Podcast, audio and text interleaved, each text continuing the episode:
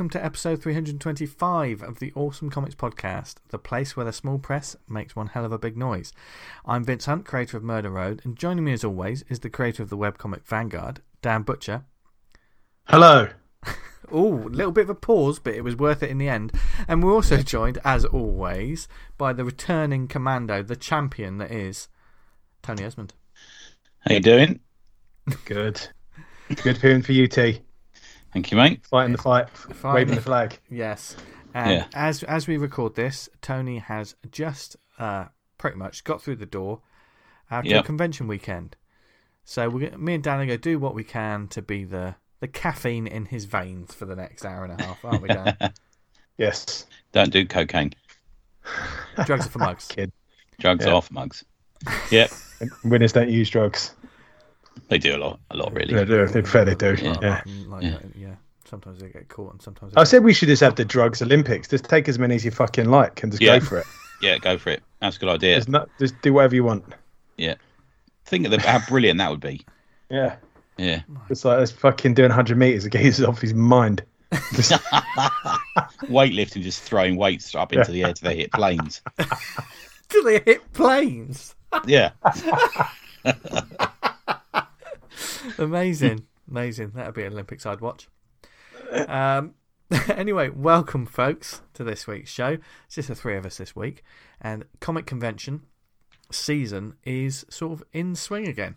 Things We're are off. happen- uh, Things are happening again. It's an exciting time um, for a lot of you people out there, be you be creator, comic buyer, or you just love comic conventions. Who wouldn't? But it's all kicking off. So for the next couple of weeks, we're going to be um, talking about conventions. We've um, those who follow us on social media will know that um, we put out a very interesting data collection poll. Is that Yeah. the way? Is that the way to put it? How would you describe it, Dan? survey. There you go. That's what we put out. yep. You know when you, someone just says a word and you just think, why didn't I just use that word? For sake. Um, it sounds like I'm more tired than Tony, which can't be true because he's been selling comics. Um, for two Anthony is very tired. Yes. Yes. So so tired. He's he's using his uh, full name. I've, we- we've already had the debrief where I've told you the not safe for podcast bits of the weekend. Yeah. Yeah, Yeah. you know what is safe for podcast though? Comichaus. Oh yes, our Yes. lovely sponsor, Comichaus. this show is made possible partly due to um, drugs and our lovely sponsor, Comichaus. No, it's not really. We're not really on drugs, but we do use Comichaus, who are an indie comic marketplace with a difference. They love the indie comics just as much as we do. Although if we see them in in, in public, we might might challenge them to a fight, a little bit of a West Side Story type fight, I think, to be fair, they'd probably just avoid us. and they'd be very Wise. Wise. They're, Yeah. they're, Yeah. they're too busy um, sorting out the huge selection of titles that are on their database on their website. Oh my god! They- and if you It's like we've done this before. I know it's only been it's only been several years of us absolutely messing up this. Um, if you self-publish your work, you can list your book on there as well, and start selling your books that way straight away. And also, if you've got digital comics, then for God's sake, put them on their app. It's an it's an amazing app. Um, it's like Netflix for comics, basically subscription service. Only three pounds a month, and you get access to an ever-growing library of digital indie comics. That's being updated all the time. For instance, what's on there at the moment, Dan? We've got some new titles, including uh, The Last of Rival 3, uh, Abyssal Albion. Is that the right word? I don't know how to, I'm not pronouncing that word right. But uh, that looks great. 28 page Abyssal comic. Albion. And it's, Is that it? yeah, and it's, that's it. And it's led by our friend Ken Reynolds. I've not heard of these All creators right. before. Hey. Uh, the great old ones have awoken, and with them, death and madness has spread rapidly across the globe. Still, there are a few that remain untouched by this grip of insanity, and it is a pair of such individuals that we now found ourselves following. It looks like a brother and sister uh, taking on Cthulhu and his friends. So, Cthulhu and his good. friends. yeah, Yeah, it's a bit like Spider Man and his friends. Yeah. Spider-Man love that and his amazing cartoon. friends. Uh, yes, it's great. Also, I checked out the app today, and uh, number the number one spot is currently held by uh, Gateway City. Oh, okay. Mark Russell Nice, Wilson, nice. yeah, Nice. which is a What, fab the comic, collection. the collection. Oh, right, okay. That's a good way to get the numbers up, and it put your singles on there, and then put the collection on as well. Yeah, Very Uh, wise. I've not done that, so I will do that. Yeah, good idea. Get on it. Because you and when Dan does put Vanguard on there, you can access well the collections. You can access that as well as all the other issues on Comichaus. And um, there's a 14 day free trial. Find out more. There, there's like featured sections. There's all kinds. It's a, it's a great uh, website to go and find your digital indie comics. So go to comichaus.com today. Mm. You can read uh, kids' comics in it as well, can't you? Yes, yeah. yes, yes. Comics are for everyone, Tony. You know this. Yeah. I mean, not your comics. They're, I wish they were for everyone because I think of the sales we'd make. Oh yeah, yeah. Amazing, wouldn't it? Uh, oh, dear. Speaking of comics for everyone, yes, are they for everyone? That's the question we're going to be oh, tackling later like, on in the show. don't, don't don't start with a meaning of life question, Dan. yeah. Before we do though, I just want I just want to say something. Spider Man and his amazing friends. That's sticking in Yeah. my mind, and I need to get this just out in public. Yeah, Um, loved that show. It was you, you Same. know when you were a kid and you like superhero comics and stuff. fucking loved it. and there's nothing, but you know, it was Spider Man, Iceman, and Firestar, wasn't it? Yeah. Right. yeah. Um, and Iceman, whenever he turned into Iceman, he sort of froze himself into a block and then smashed the block, didn't he? And he was Iceman. That was Yeah. his sort of transformation. Has he ever done that in comics? And why the fuck not? I can't think that he has. Doesn't doesn't ring 'Cause any it was bells. just really cool in the, in Yeah. the cartoon. can't recall uh, him transforming into Iceman. I can't think of a transformation off the top of my head where he's done it in, in the comic. In the early days, he looked like a snowman. Do you remember? Yeah, Yeah. that wasn't a, Yeah. wasn't a great design. Yeah, But yeah. snowballs. Oh God. Yeah. I just I just suddenly pondered that. had a banging theme tune as well. Spider-Man Yeah. is Yeah. amazing friends. Didn't Yeah. Stan narrate it or something? Is that right? Yeah, I think there was a bit like. And Spider Man I had think- like a base, yeah. didn't he? Where like he, he turned like a statue over and it turned into a base. Yeah, the coffee base. table flipped over to like Yeah. a computer readout and stuff. Oh yeah. Fucking class. I don't think it was Classic- canon. classic Spider-Man. series. yeah,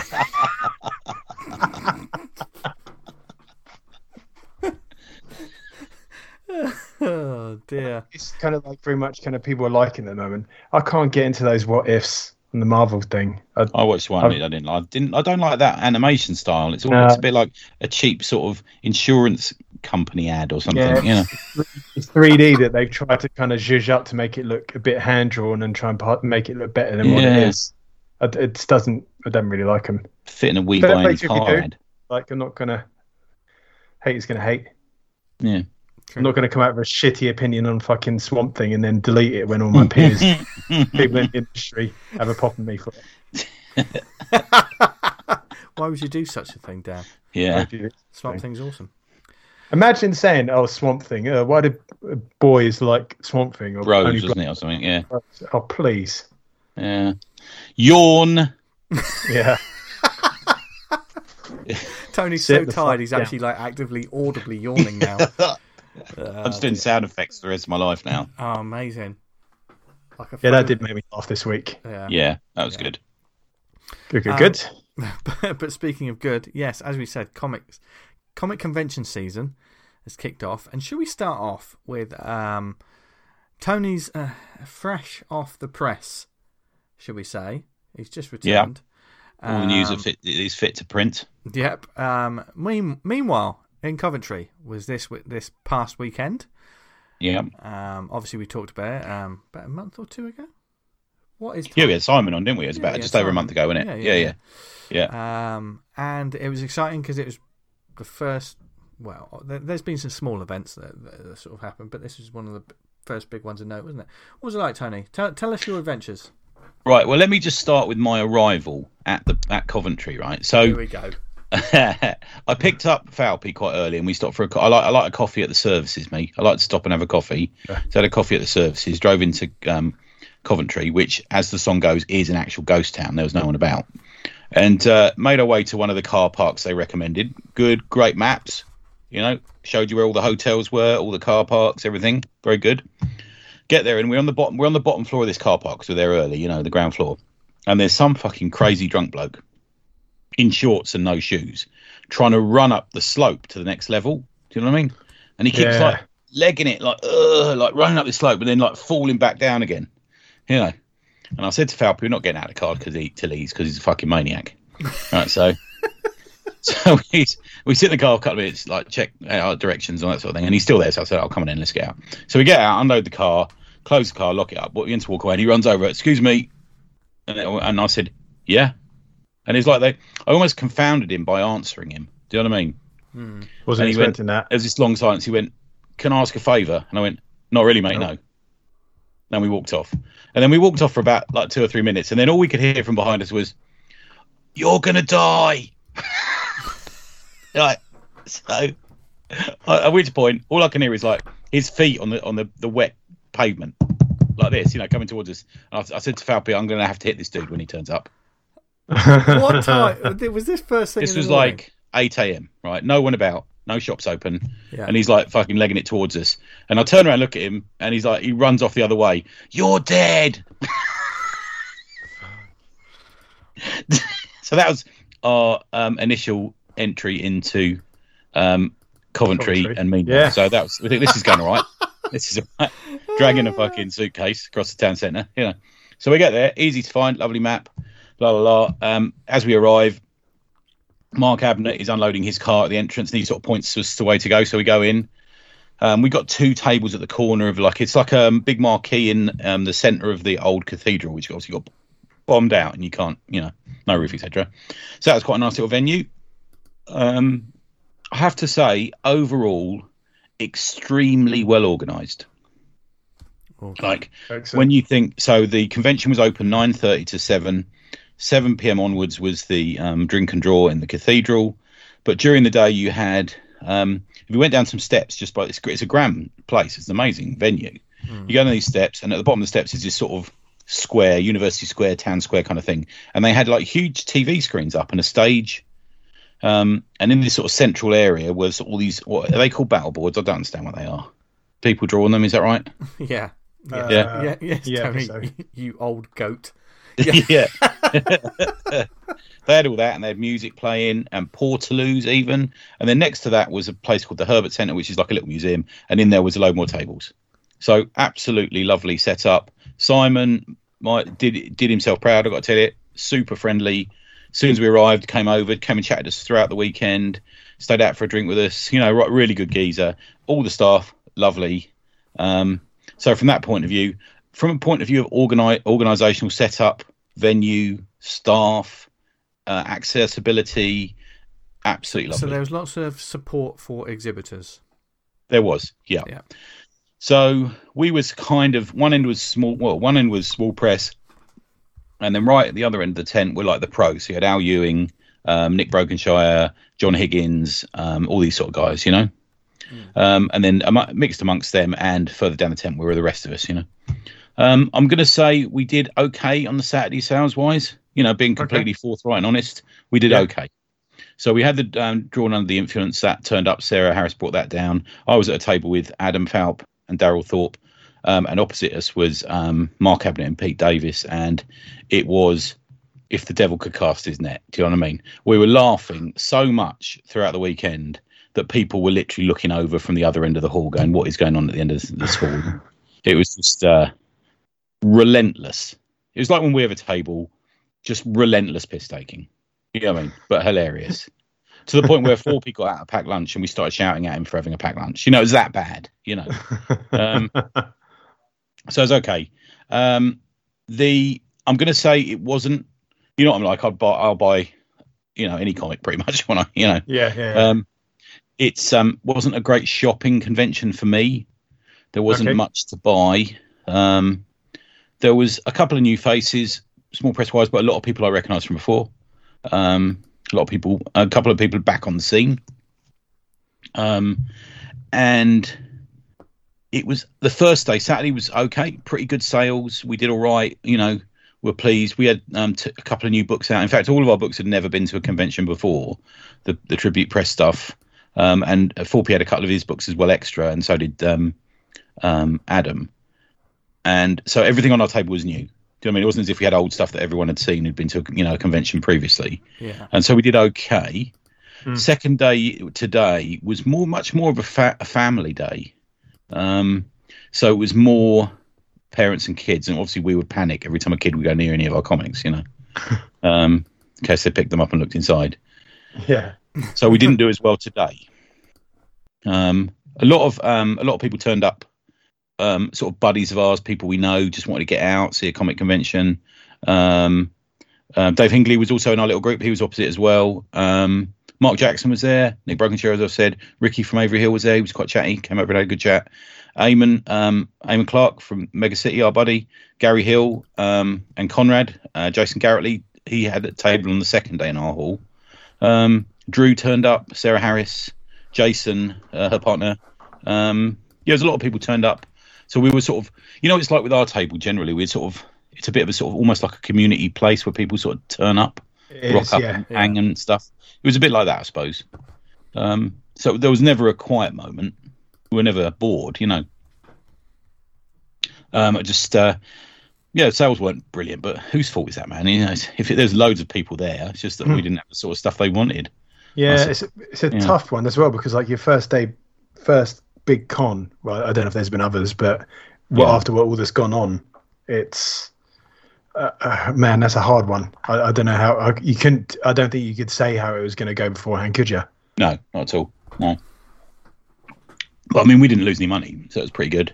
Nice Um, one. I have to say, I think because of the COVID thing, we lost out on Panosian and Dave Johnson um, uh, being at the venue, you know, at the event.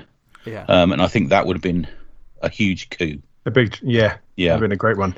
The couple of the guests were, I won't name them, but were the, the same guests you see at every convention. Okay, you know.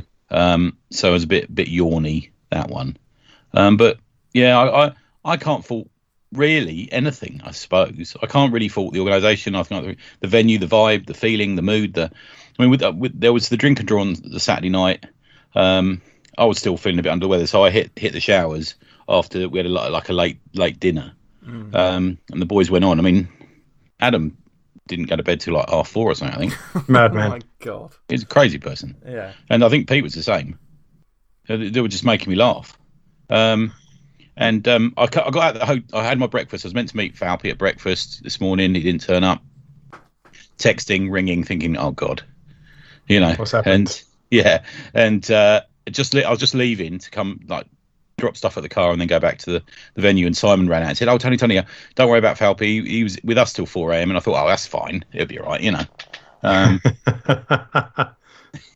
so um, it was that I think conventions are made up. You know, the, the the legendary conventions or the conventions that we like are made up for a number of reasons. Sales is is a minimal part of it for me. Often, I think the vibe, the the way you're looked after, and the sort of the laughs you have make up for.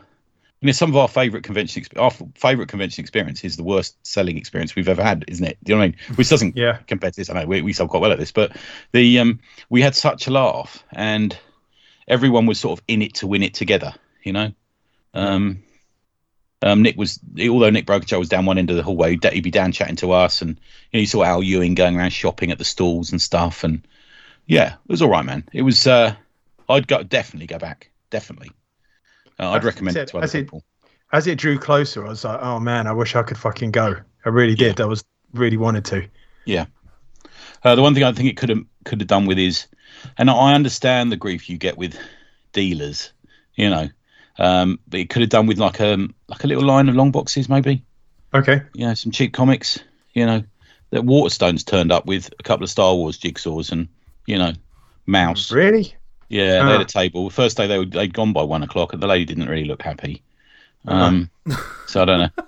Although she was at the table next to us, so I can't imagine that cheered her Ah. up. um, Are you upsetting like major high street brands again, Tony? there was um, some pen company there as well. They had a big table. I don't understand that world, but everyone who came to the table, I'd point at their table and go, "On the way out, those pens are free on that table, so just grab a couple of packs." Oh my god.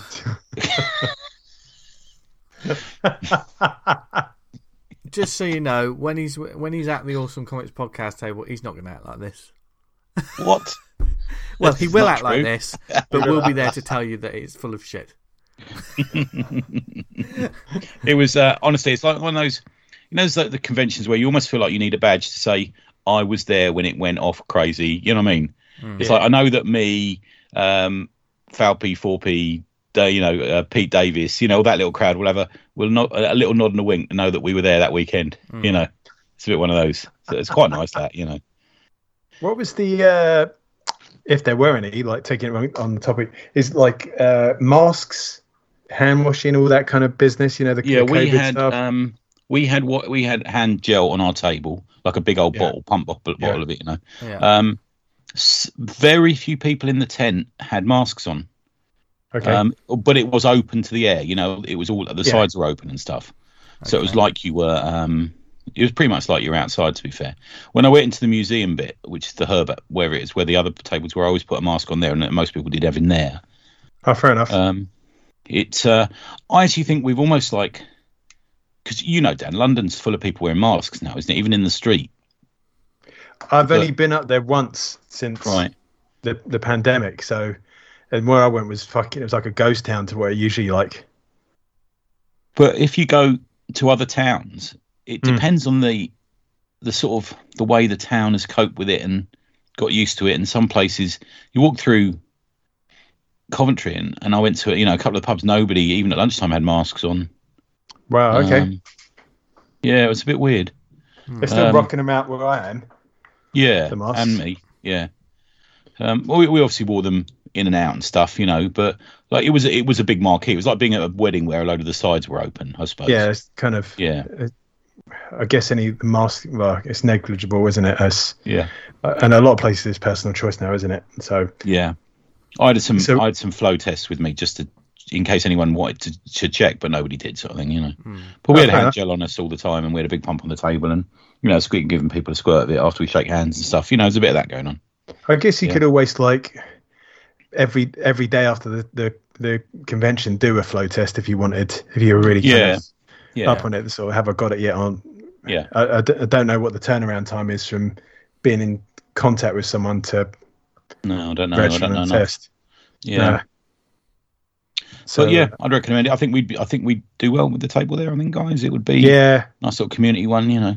I would like to give that a shot. It sounds Yeah. great. Sounds cracking. And usually the first one's only kind of like you find out what works and what doesn't, and then you can kind of build in it from uh, there. But it sounds like they were firing on all cylinders as soon as they Yeah. started. I was. I can only imagine Simon's got some some kind of like organisational skill thing. You know, where he's done this sort of thing before because it was very well organised. Yeah. Oh, fantastic! That sounds yeah, great. Yeah, it's good. Yeah. Um.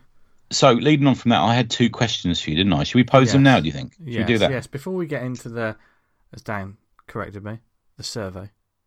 um, yeah, we we got a, a, two interesting questions to kick off our, our little comic convention debate. Uh, of course, straight at the beginning, the, these is it's just just gonna be some talk. These are our thoughts and opinions. Nothing, none of this is fact. Um, or, or Don't legal. come at us. Nothing, no, nothing we ever do on this show is legal. What? No. Uh, I think it's a grey area. yeah, yeah, it's a grey area. Um, but yes, yes, take it away, Tony. Kick us off. So I suppose this is going to lead into something we're going to talk about for next week as well in a bit as well. So it's sort of it's almost like we've got a two-parter episode, isn't it? I think Mm. um, because this is something we're going to concentrate on next week as well. But I it got me thinking, sitting there and on the drive home today, thinking two questions: Who are comic conventions for? Hmm. Cu- So currently, who are ca- comic conventions for? And then the second question is, who should comic conventions be for? So Yep. I, for me, it's really telling that when you ask me that question, my mind fucking frazzles. I, I don't Yeah. know. I couldn't tell you who comic conventions are for. Like, uh let me let me start it off then because I've been thinking a bit about it and I can only compare it to hobbies for other people. So, Yeah, for example, a Star Trek convention is for Star Trek fans. yeah, yeah. Am I right in saying that? yeah, Yeah. A horror convention is for horror fans. yeah, Yeah. So for me, a comic convention should be for comic fans primarily. Mm. Now, the people who are selling at it might not necessarily be that, but I think we've got to the point now where there's been there's become a real split in this country as to comic conventions are for creators now, and Okay. not fans of comics. Yeah. Now, if I was a fan of comics and I went to a comic convention and there was no comics to buy, I would feel a bit cheated. Hmm. Oh well, I mean, I'm I'm sure there's many uh, many people listening, or you know, we we've been burned by you hear the word comic convention, you go and it's a small little event near you, you think great, and you go Yeah. there, and there's not any No comic books, comics. and it's just you know, But even beyond that, V, I think Yeah. you've got a lot of conventions that it seems to be that it's just, um, you know, a snake eating itself of creators buying off each other. Yeah. yeah, So you, you feel like it should be focused more on like the the punter coming in as opposed to saying yeah, uh, all these creators are going to be from the small press, which outside of the small press, Nobody knows who they are. no, re- yeah. no one knows. It's almost like are. I'm a fan. You know, I'm a big Marvel comics fan. I'm going to go to this convention. I want to like engage with my hobby. Yeah. You know, and let's face it, Marvel and DC do make up what 95, 96 percent of all the comics sold in this country, probably. yeah, You know, I want to engage with my hobby. What is there for me? yeah, You know, um, and it's yeah, it's um it's different levels of comic convention as well. Um, I mean, for instance, an MCM isn't a comic convention; it's a pop culture convention. That's what it is. Yeah, exactly. it- Yeah. it- Yeah. yeah. Just because it's got a Comic Con on it, that's by the by. That's just the branding now. Um, but that is a pop culture shopping experience. but I think on the other end of that, you've got comic conventions that are basically just small press creators turning up to sell their comics. Um, Yeah. There, there has to also be um, when you're a small press and indie creator. There's also understanding that it's only going to go so far.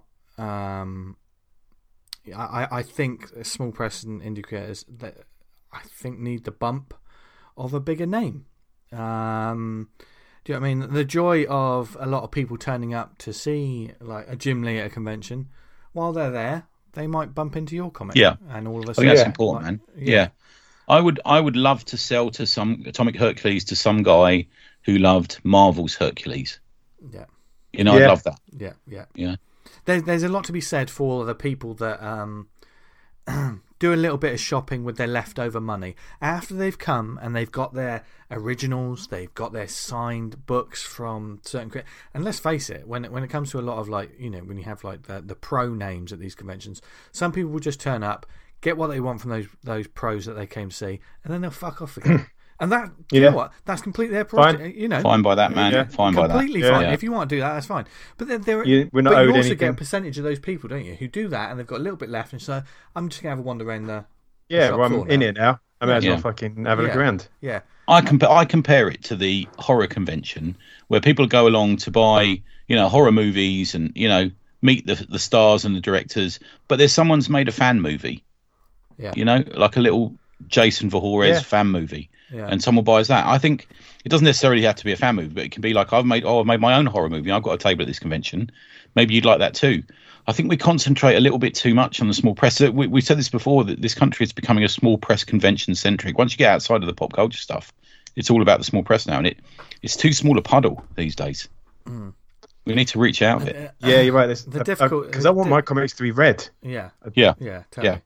The difficult we all, difficulty we also have is comics are an ever evaporating puddle in some ways. Um, Yeah. Do you know what I mean? Yeah, it is. That speaks to the larger problem, doesn't it? You're right, You as we, as we uh, yeah, as we've discussed on the show many times, the the big two or the big professional comics aren't necessarily as you know they're not as big as they were.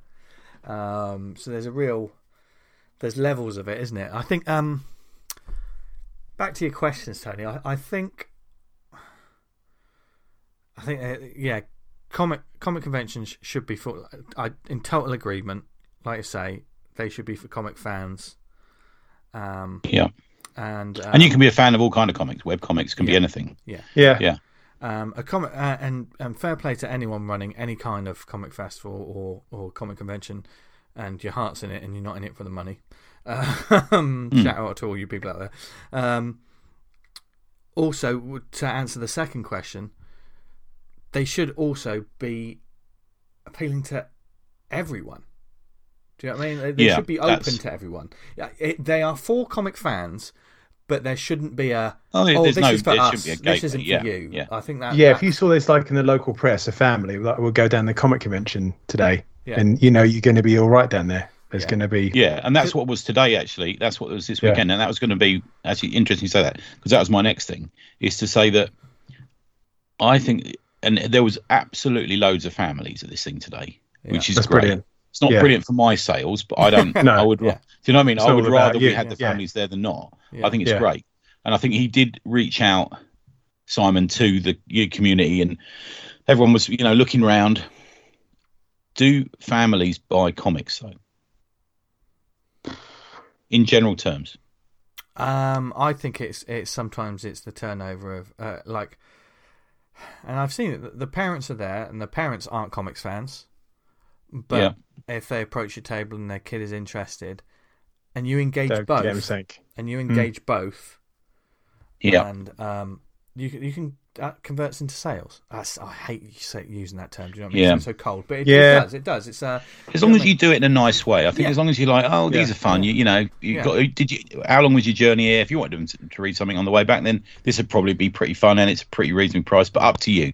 You know, I'm not. I hate the Yeah. hard sell. I hate also, it. yeah, because also Yeah. like the, the whole um, the art of selling sometimes is like, I, I'm a sucker for a nice person as well. Do you know what I mean? Yeah, You- yeah. and um, yeah, me too. I mean, the kids probably aren't going to care. They're going to look at like the cool comics and your cool characters and like the artwork, and they're going to be bought into that. They'll probably as soon as they pick it up, they've got an idea that they want it anyway, and then they'll try and talk their parents into buying into buying it. Yeah. but the parents are the ones. Hold, a lot of the time, You got the hold- money. Yeah. So the purse strings, you, yeah. you, you got you got to be you really got to engage with them as well, haven't you?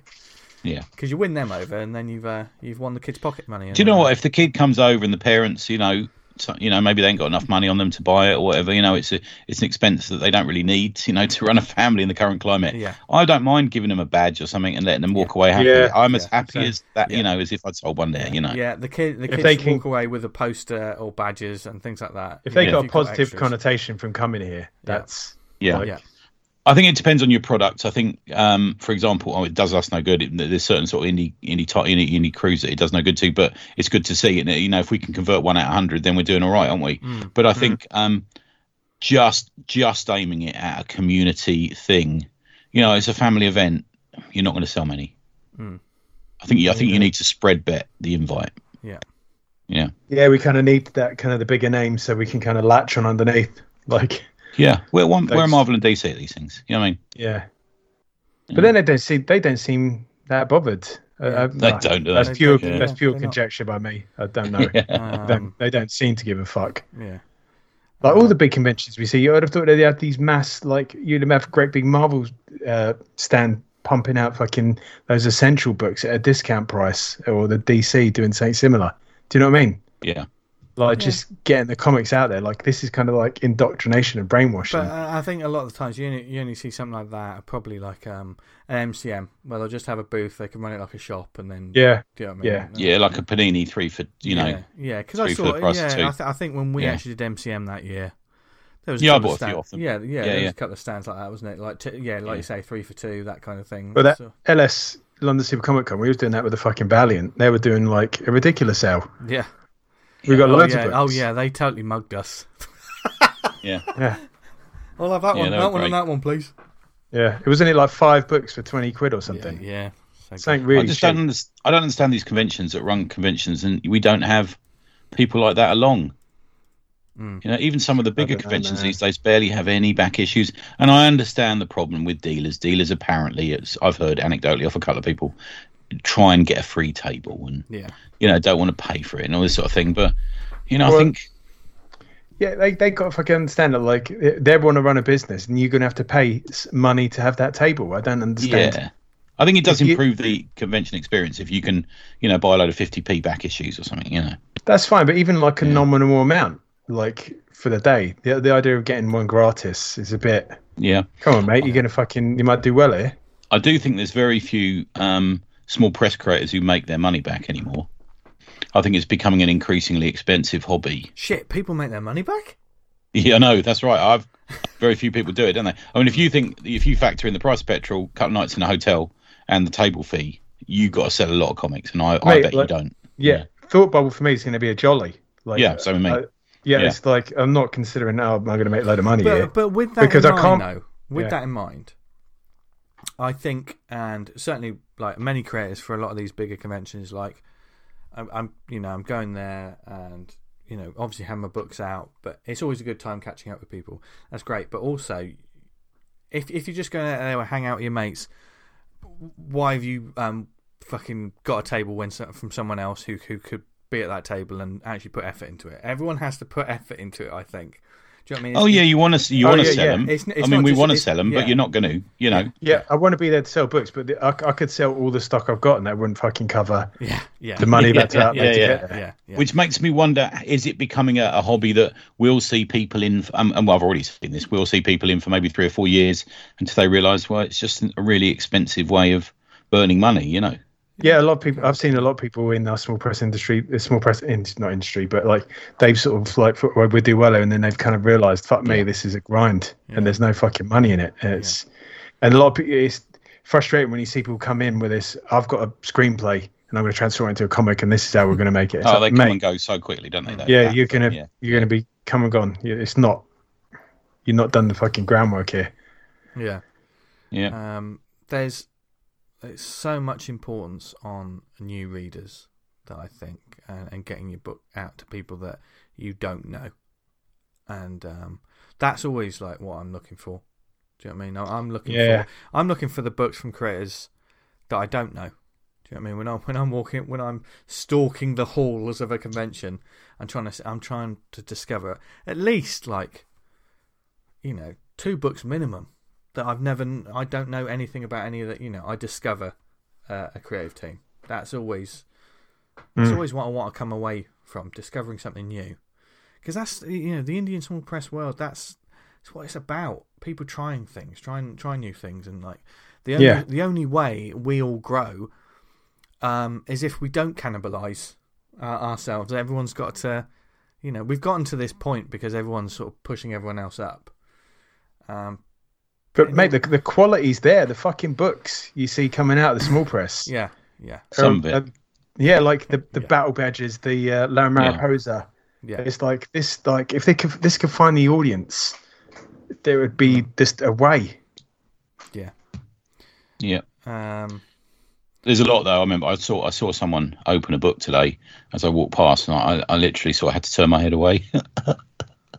Fuck.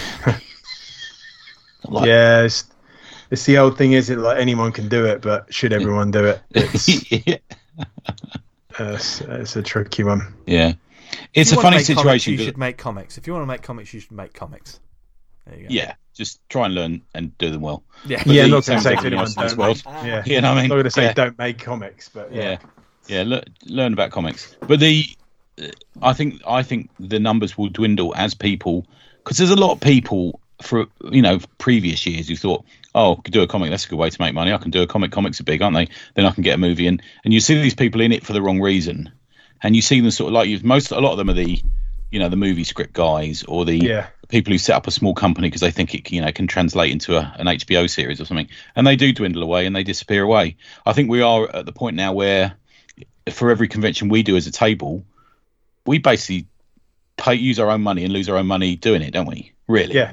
You know, I mean, I, hotels, think the- Airbnbs, they're not cheap. You know.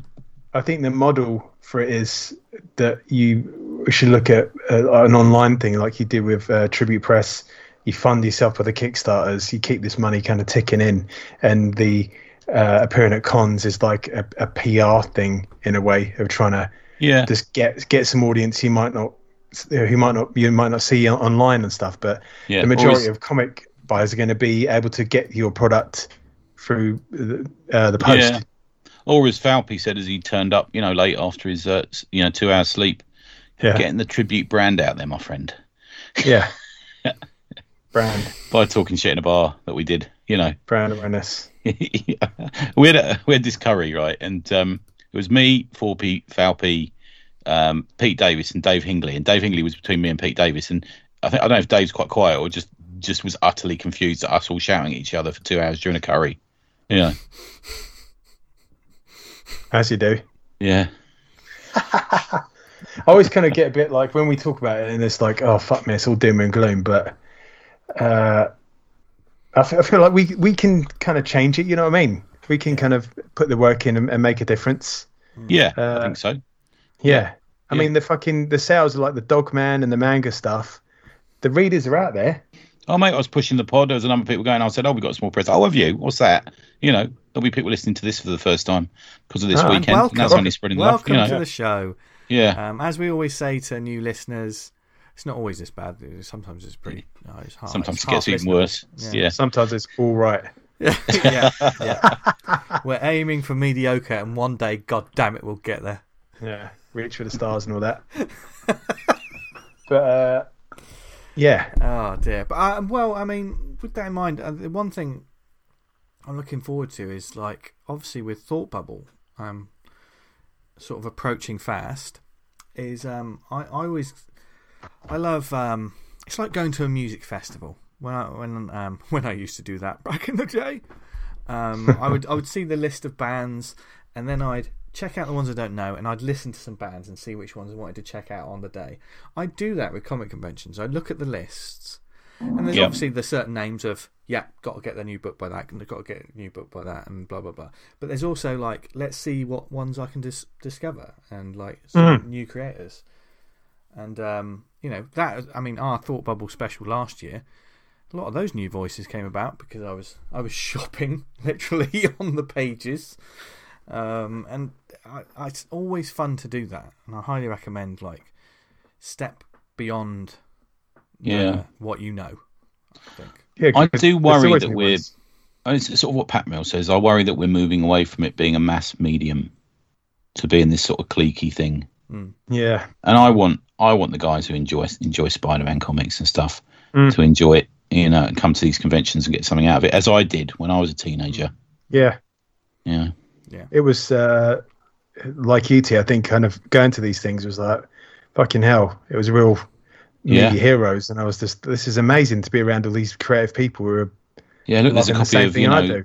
Spider-Man Annual One or something that I'd never seen before Yeah. in the flesh, and yeah, it's just amazing. Yeah, Yeah, I mean, it's it's an art form. There's a reason it's called an art form, um, and I think no matter what genre of comic you make, you should never, never make judgment judgments or look down upon any other type of comic. And I I, I, I feel that there there is that on both sides. we, you know, that, we've had that before. We've had the oh, I don't really read superhero comics. Yeah. we hear that all the time, don't we? yeah, yeah, What ridiculous nonsense. And- Some of the Yeah. best comics ever made are superhero comics. Yeah.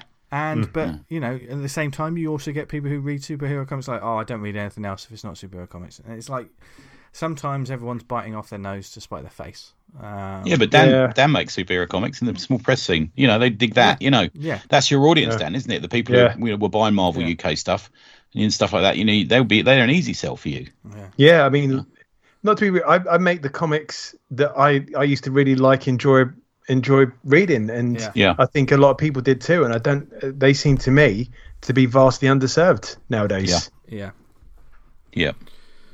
Yeah, And I don't mean by the small press. I'm saying it's just those stories of adventures and heroes and drama and action. Do you know what I mean? Not sort of Yeah. the current hot topic political issue that Mm. you're going to get smashed over the head with. Uh, I sound like a grumpy old There's fucking. there's man. so much. Uh, yeah, I mean, think about like like comics now. There's so much available to everyone.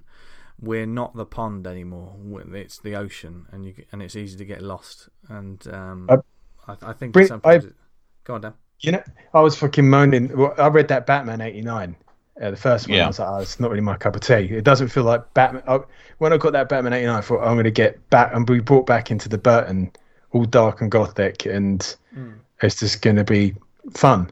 Another ride, in the, and it, the first issue was like, oh, I'm not sure about this, but against my better wishes, I got like the second issue, and then uh, like You addict, you. yeah, I, Glutton I- for punishment, some would it, say. it sort of brings up like kind of uh, how there's uh, is it the south side in gotham and how harvey dent's from there and basically it's like the black neighborhood and it's all like the police are like really violent to the community there and batman doesn't really go there. I was like where's this fucking come from? Why is this in this comic? Like uh, it- this is like a modern day uh, it's not a modern day issue you know what i mean but it's like can you just have some fucking batman flying around throwing smoke pellets in the batmobile and stuff rather than sort of like Where, where's the taking on these Elfman big- bo- oingo boingo music? Yeah, just Jack Nicholson slashing up paintings and just the the, Dancing the kind to of, Prince. Yeah, I, I was just oh really we're going to do social issues again in this. Okay, I was just I, Yeah. I wasn't sure about going to the second the, the second edition. I did, and I wish I fucking had. The art, the art put me off a little bit. I think the, the Yeah. lack of anyone looking like anyone. I mean, I can understand you can't have the likeness and stuff, but like the the Batman has great big. they have in the eyes. Superman one. Oh, fair enough. I, I, Yeah. Maybe just couldn't get it off Nicholson or whoever, you know what I mean? But the, the Superman one, from what I'm seeing, looks like it does. That said, Yeah. the the Catwoman does look quite like like Michelle Pfeiffer, but I think anyone in the costume might do. I don't know. Yeah, yeah, I don't think you would, Dan. Yeah, If you, fair give enough. it a go, if you're in the costume. Give- I mean, I paid to see it. it, man. Judge, judge for it. yourself. Well, Yeah. lovely. Look OnlyFans. forward to that on his On the Patreon Slack. next week. um, it's only on the high tiers you get that. Yeah, platinum level. And brings forth tears.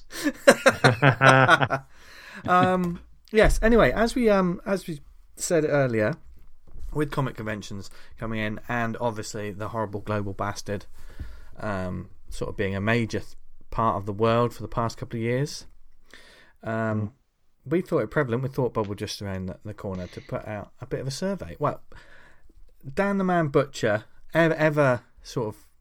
You're like a journalist, Dan. You know, really getting to the heart of the matter and like getting information that people. Get, get to the nub of it. Yeah. Oh, yeah. You Nice love bit of data. People Yes. love a bit of data, We don't love they? Data. data on this show. I mean, 324 four episodes before, you know how much we love data. um, but um, Dan, if you want to uh, talk us through um, the survey and kick us off. Yeah, well, I thought since we've got the uh, t- we had the Meanwhile Con come up and uh, Meanwhile Coventry, we've got Thought Bubble just around the corner And Lakes. Uh, Lakes is off. and Lakes. Yes, and any number of there's a Bath Comic Con next week. Is that right? Oh, is it? Okay. Uh, yeah, who knows? Oh, that's the one that Bath- the woman out of Gladiators is at. The Jet. Yeah. Yes. Yes. Oh, Joe, I'm just, I'm Joe, I'm just going out to the shops. I Going out won't to be long. shots. I'll come with you. no, Oh, no, no, that's No, all no, right. there's no need. I'll sort it. You, you rest, darling. Uh, I am. I am not. I'm not adding any credence to what you're saying. I can neither confirm nor deny Nor that this will be accurate.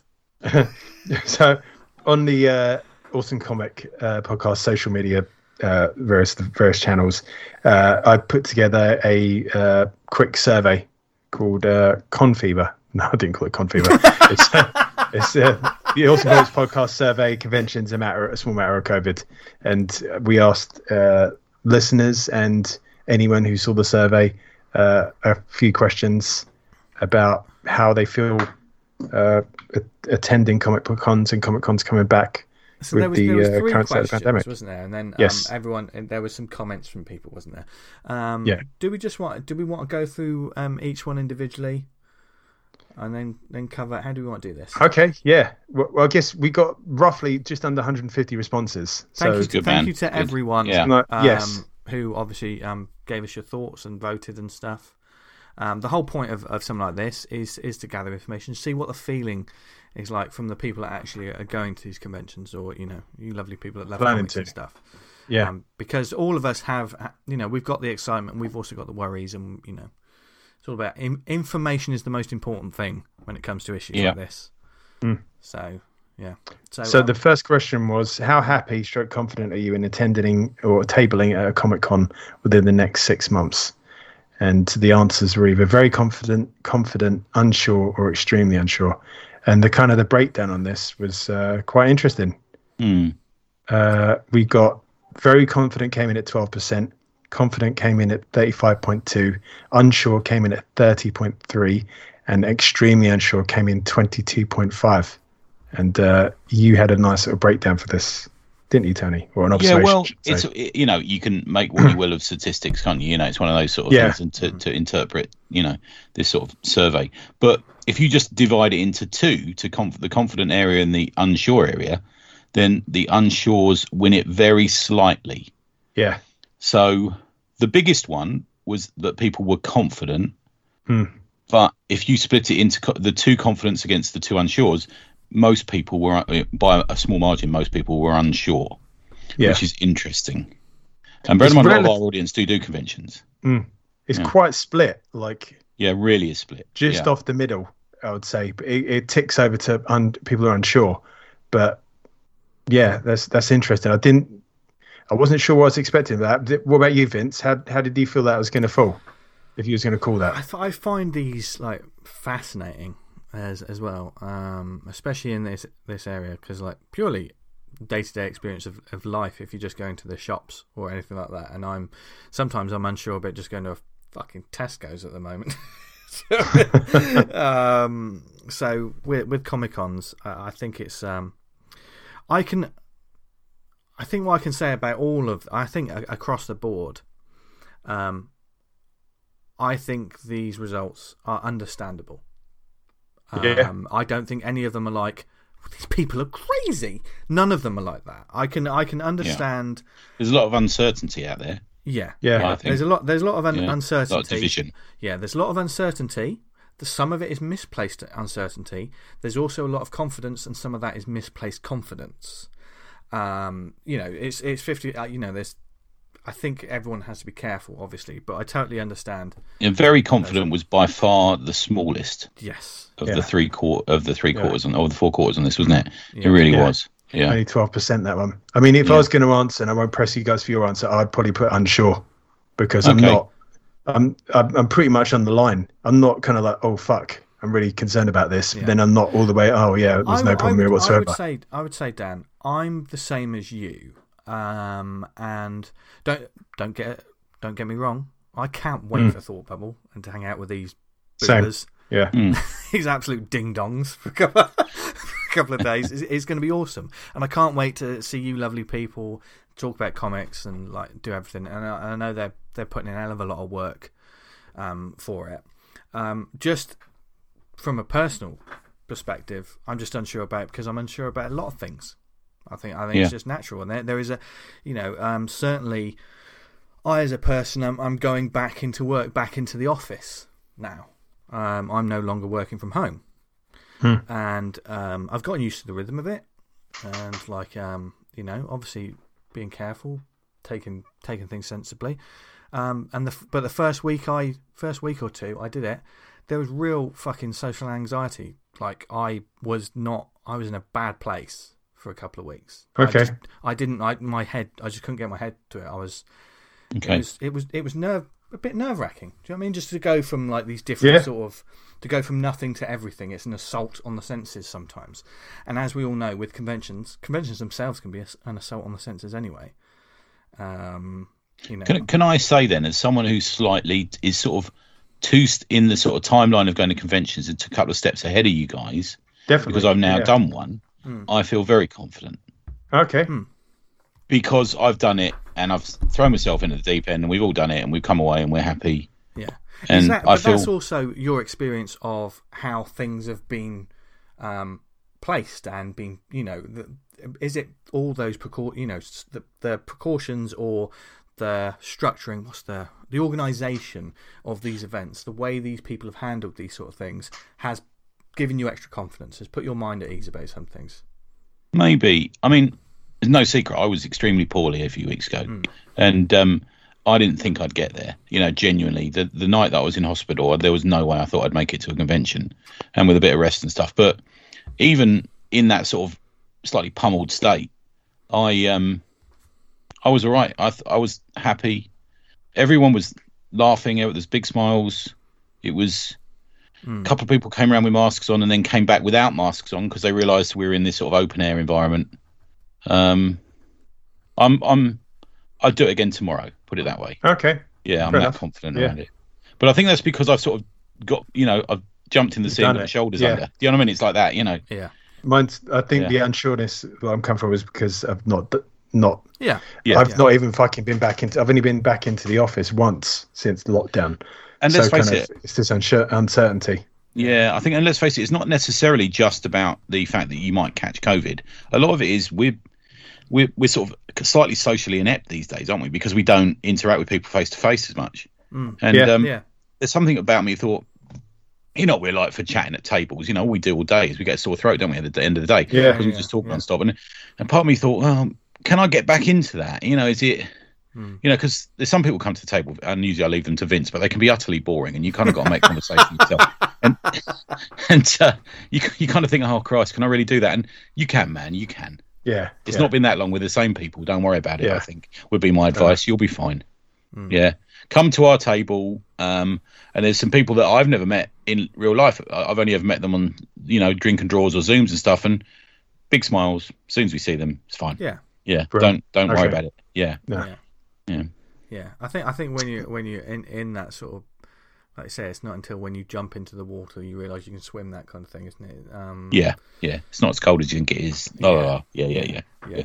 yeah. Um, yeah, I went to a wedding the uh, the other weekend. Didn't know anyone. It was lovely. Food was absolutely fucking cracking.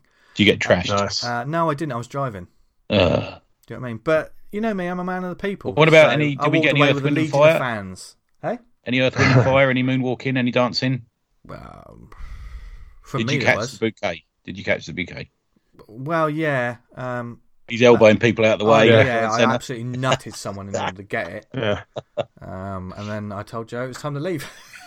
yeah. Right, time to go. Get your bag. yeah, yeah. Right, So, right there, back Joe, through the bouquet. Um, get the car started, and I'll be with you in a minute. I'm going to be throwing elbows.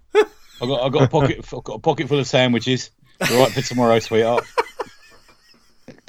So, uh, should we roll into the uh, Yeah, yeah, next yeah. question? Se- second one. Okay. Second one. So, uh, I asked, uh, or we asked, do you think documentation of being double jabbed should be necessary to in order to gain entry to uh, an event? This was the biggest landslide, wasn't it? Yeah. Yeah. So we had yes, no, or maybe, and the yeses came in at sixty-seven point one, the noes twelve point six, and the maybes twenty point three, Okay. uh, which is fairly kind of I would say yes. yeah. I'm just going to say straight up. I- I'd say yes. Uh, yeah, of course. I don't have a problem with that. I've got it written on a card in my pocket. I have it all the time. Yeah, Yeah. yeah. I, I've It doesn't I've got- really, yeah. Yeah. It doesn't bother me too much. Too much. Uh, uh, I don't know. I've got really mixed feelings about this one. Uh, I, I don't really know where I stand on it I mean, myself. I, I think because of this whole, um, you know, with COVID and everything, the, the- sometimes uh, the, the grander populace, they're all thinking, well, I'm fine. Yeah, but you're not just thinking about you. That's the whole point. Um, and and if just showing a card to say you got two jabs makes other people feel better, then fucking do it. Do you know I mean? I'm I'm with you, man. I think as well. I think we live. Everyone's like this is you know this is restraining my sort of social my my you know democratic freedom, having to prove stuff. You just paid to park. You know, you just Yeah. kept to the speed limit. You know, you didn't shoplift in fucking the newsagents. You know, it's just another rule of society. You know, Yep. And and to be honest, I think if um, events have these things in place, and they clearly say these things in, in place, don't fucking argue with them about it. It's, it's Yeah. because you you know don't be a dick. It's as simple as that. You know if you if you haven't if you can't prove it, then it's it sucks. Or if you haven't got it, then you won't be allowed in. You know, if if if there's rules to thing, rules are there for a reason. Everyone loves fun, and there's nothing more fun than safe I fun. think I've got like I've still got that card in my wallet. I think, but I don't know how would you go about proving you have had the jabs. That's if not you, a fake. You, can- You mean? you yeah, if you didn't have, say, you lost that card, or you didn't hang on to it, or whatever reason, and you think, oh shit, I've got to Isn't prove there- isn't to. there stuff on It the depends where you are in the country, isn't it? There's ways of doing it with apps and stuff now, Yeah. isn't there? Yeah. Yeah, Okay, yeah, yeah fair I think enough. so. Okay, yeah. So there should. Be... There are ways of getting it. I think you can get it off your doctor, can't you? That's yeah, right. I. Yeah, Yeah. yeah, Yeah. If, yeah. If you do, forget, if you do forget your card, there's surely, you know, people go out and forget their cards, or if they're on, they're bloody cardboard, so someone's put them in their pocket and then fucking put it in the wash, haven't they? yeah, Yeah. yeah, There, there, there is other Just ways. just photocopy your mates. No, don't do that. Yeah. Yeah, It used to be you tip X the name out, but like we're Photoshop wizards now. Don't need to do that. yeah, yeah, yeah. So once again, I I understand. I completely understand the results to this one. Okay. So What was the next one? I forgot now. Oh yeah. Next one. Uh, do you think holding a Comic Con in the next six months is ill considered stroke reckless?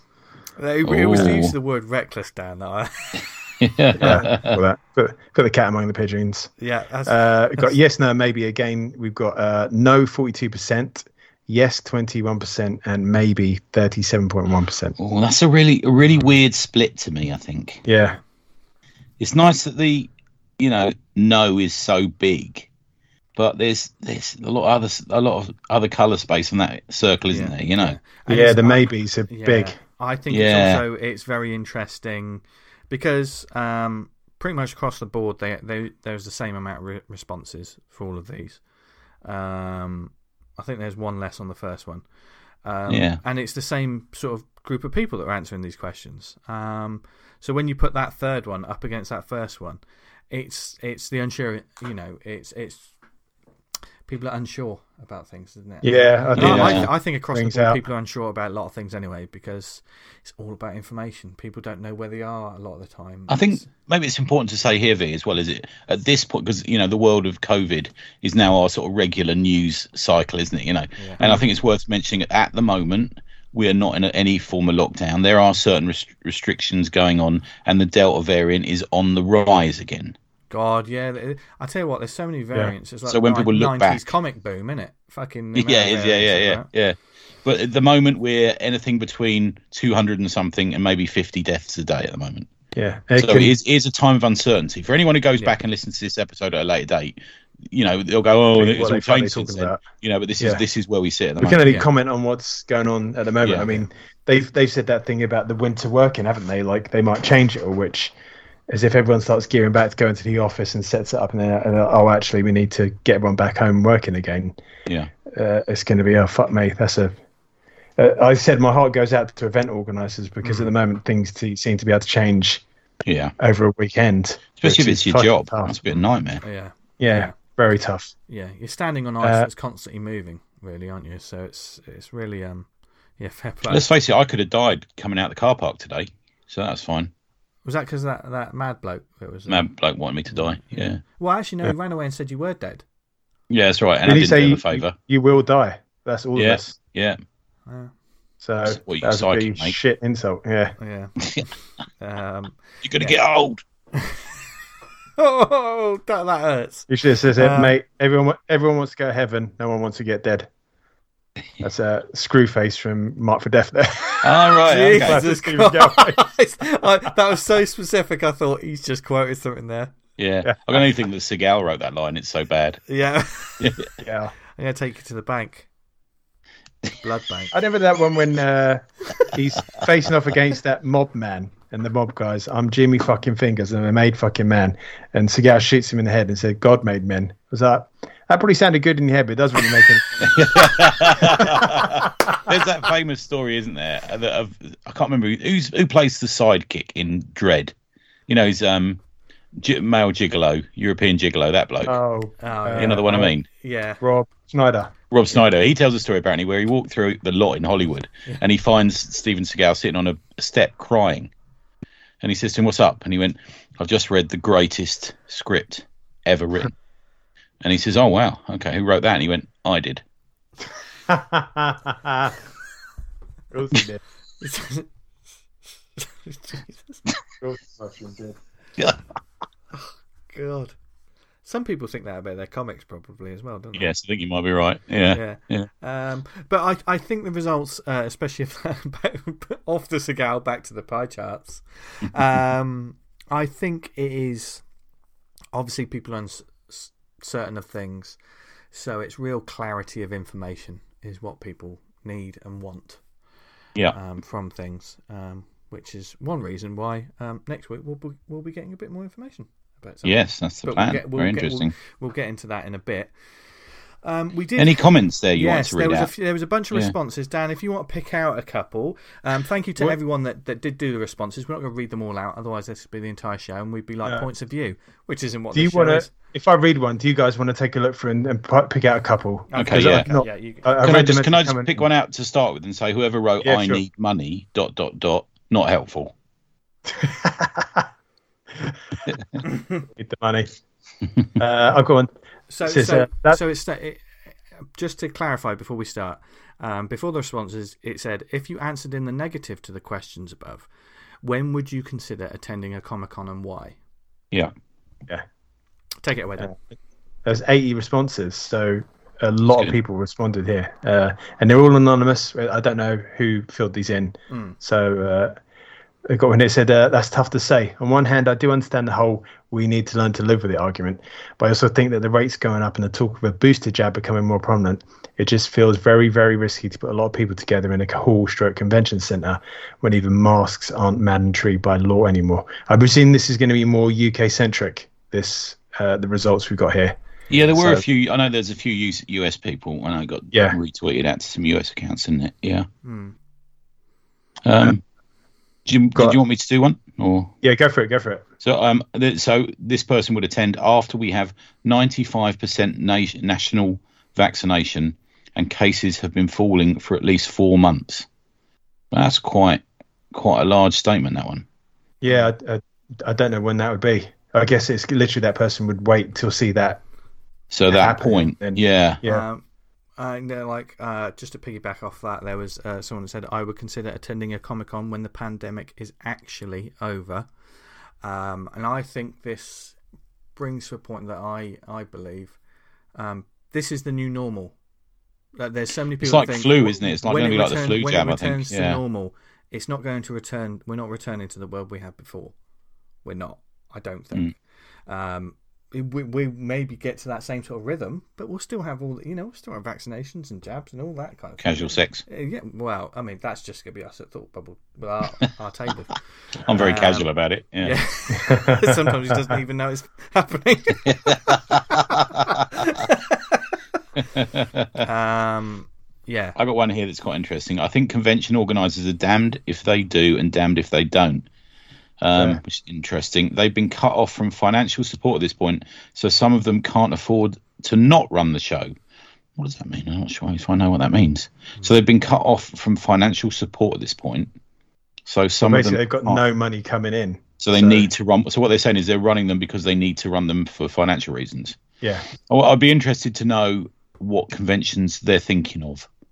Okay. Um, because a lot of conventions over here are obviously run with you know arts funding and stuff like that Yeah. as well. You know.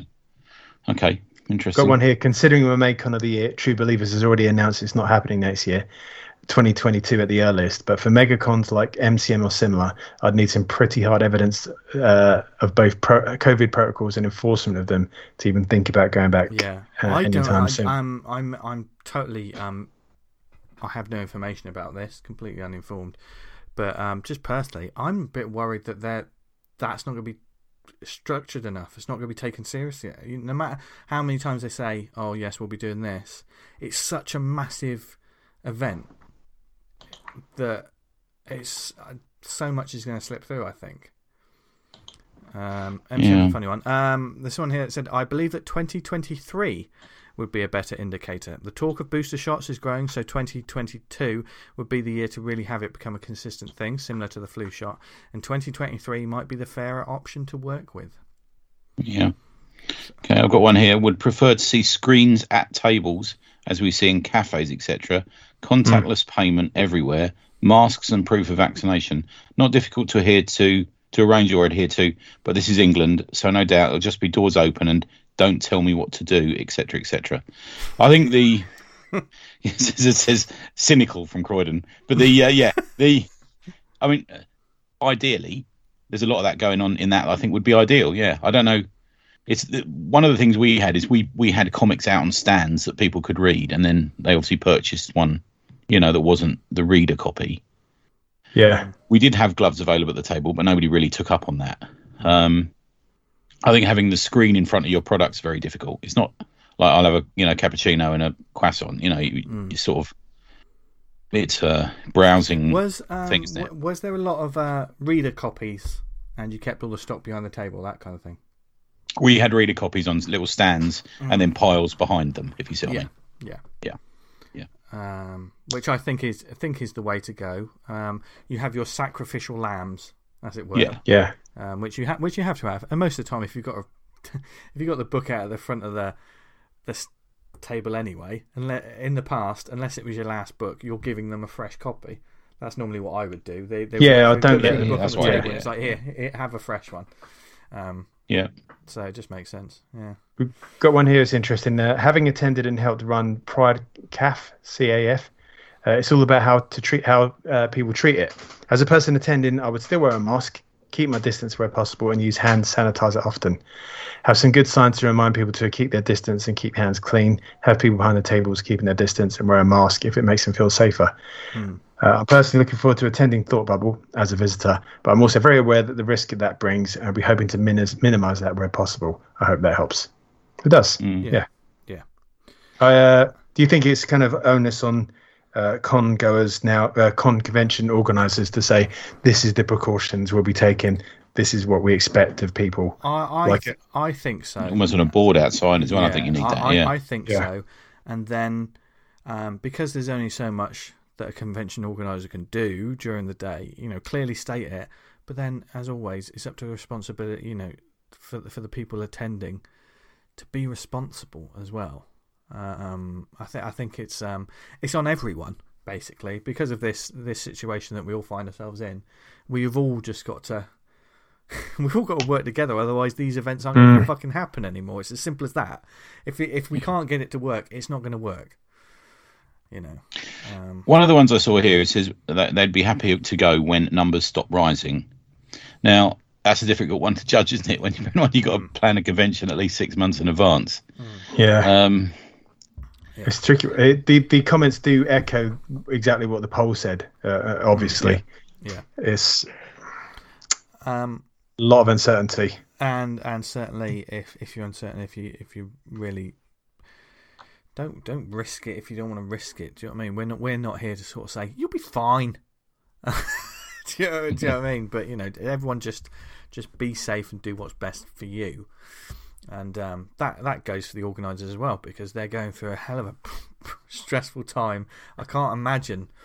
Uh, meanwhile, the lakes and thought bubble, you know, everything those guys have have gone through to sort of put this all in place. So, um, you know, I hope that the general public also is aware of that as well, because it's not just comic conventions aren't just we're going to put on an event and that's it now. It's almost like convention organizers have got another have got another sort of reason for people to complain about them in some way. And it doesn't I don't know, if you look on social media, it doesn't take much for people to complain, does it?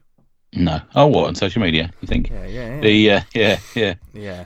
So um, The- there is there is a I mean, and the elephant in the room here is that there is possibly the biggest conspiracy theory we've ever seen is the COVID conspiracy theory, and it is believed by a lot of people in this country. You know, and a lot of people don't intend to get, in, you know, vaccinated. A lot of people don't even believe it exists.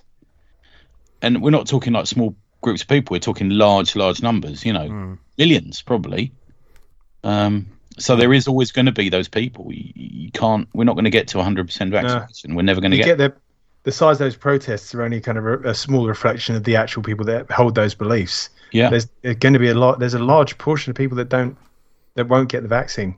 yeah, loads. I, I come across people almost daily. I, I, you know, the bloke in our local. We got a local Oxfam near my office, and it's great for comics. And I pop in there, and the bloke ain't got a mask on in there, and he'll tell everyone how it's an experimental vaccine. You know, you shouldn't be taking it. You know, COVID's made up. Lockdown's the way that the government used to control us. You know, and you're like, he's just some old bloke works in the. You know, they're everywhere. Yeah.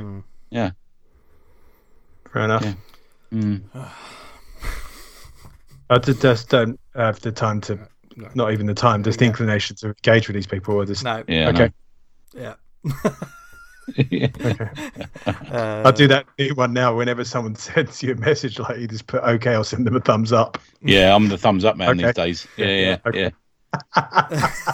Absolutely shoots them down. Yeah. Yeah. Tony, you said you sent me a thumbs up quite a few times. What are you saying? the uh, the other one I like is when people have a go at me on Twitter and I just like their message. That's something Yeah. special. That does. Ah, Yeah. love a bit of passive aggressive. yeah. Fuck me, Oh, we nearly went a whole episode about mentioning Twitter. I hate it on Oh, Oh, yeah. what would this show be without it? Twitter. Be- better. What would comics be without it? Yeah. Better. Um, Yeah. But um, thank you everyone for obviously um, getting involved on this and, and like putting forward your thoughts and your feelings um, because they are all relevant. Um, especially like you know whether you're a creator or the comic fan, um, it's it's your safety, uh, whether or mental health or anything. All of that is totally important. So that's that's the importance of these sort of surveys as well. Yeah. Um, it was a But genuine. con organisers can glean information this as well that the, Yeah. the way forward is reassuring congoers that they're going to be safe and you're taking precautions completely. to, to minimize risk and, Yeah. and, and, and, cater for people in that regard. I mean, the brilliant thing about this this survey you did, Dan, is like you ask these questions, and also we've got responses, and there's a genuine information thread there that organisers can look at and then address these questions, and then look at it and go, well, well, these people are worried about this. I'll put your mind at ease, um, you know, and hopefully you'll. We might should maybe make the uh, the results public. I'm not sure if that's is that we'll discuss that among ourselves. Yes. Okay. Yes. Yeah, yeah. Yeah, yeah, yeah. Yeah. yeah, We'll, we'll go. We'll go to the bunker and figure that out. Even if it's just the pie charts, man, just to put them out. Yeah. Oh yeah, happy to put those out. I was Just thinking screenshot them, stick them on a tweet. Yeah, Yeah. yeah. the, the Yeah. comments. Uh, but Um, yeah, Yes, but we're all in this together, and as it's convention season, I, th- I think that's a nice segue to. Yeah. Look at, look at this structure. It's rolling such, on. Such structure. Um, Hmm. Yes, as it's convention season, and as always, we are excited about Thought Bubble, and not just because we can hold each other um, for the first time. a Cup each other time. gently in a, oh long, in a yes, circle. oh yes, Oh, I need support. Here you go. Yeah. Not like that. Yeah. Um, we're, our our musical version of the Human Centipede will be part. Of, no, it won't be part of the festival. Um, Vince will be doing his dance. Yeah, yeah, I will.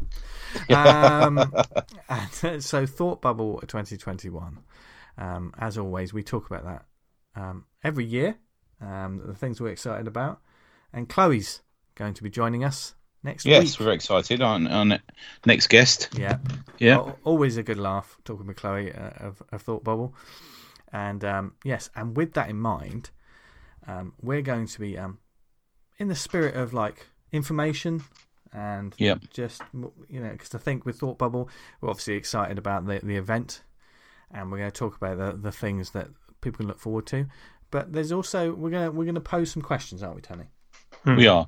So, shall I do this bit? Go for it. Yeah. yeah. So we are um, obviously a, a, a podcast of people who attend, and a, a lot of our listeners attend, and our friends attend, and we do a lot of conventions. So, like you say, V and D, knowledge is power around this sort of thing. Yeah. so we are the intention is, and we've cleared this with Chloe. Vince has cleared it with her. We're going to be sending her some questions. They're not from us; they're from you. Now, all of these questions will be anonymized, whether you want them to be or not. Yeah. So Yeah. if you've got a question for Chloe in relation to Thought Bubble, any aspect of Thought Bubble you want, send it to us and we will send her a list of questions numbered 1 to 20 or whatever it's going to be. Mm. Yeah. She will decide which one she's going to answer. And then when she comes on the show, she will be answering your questions. They won't be our questions.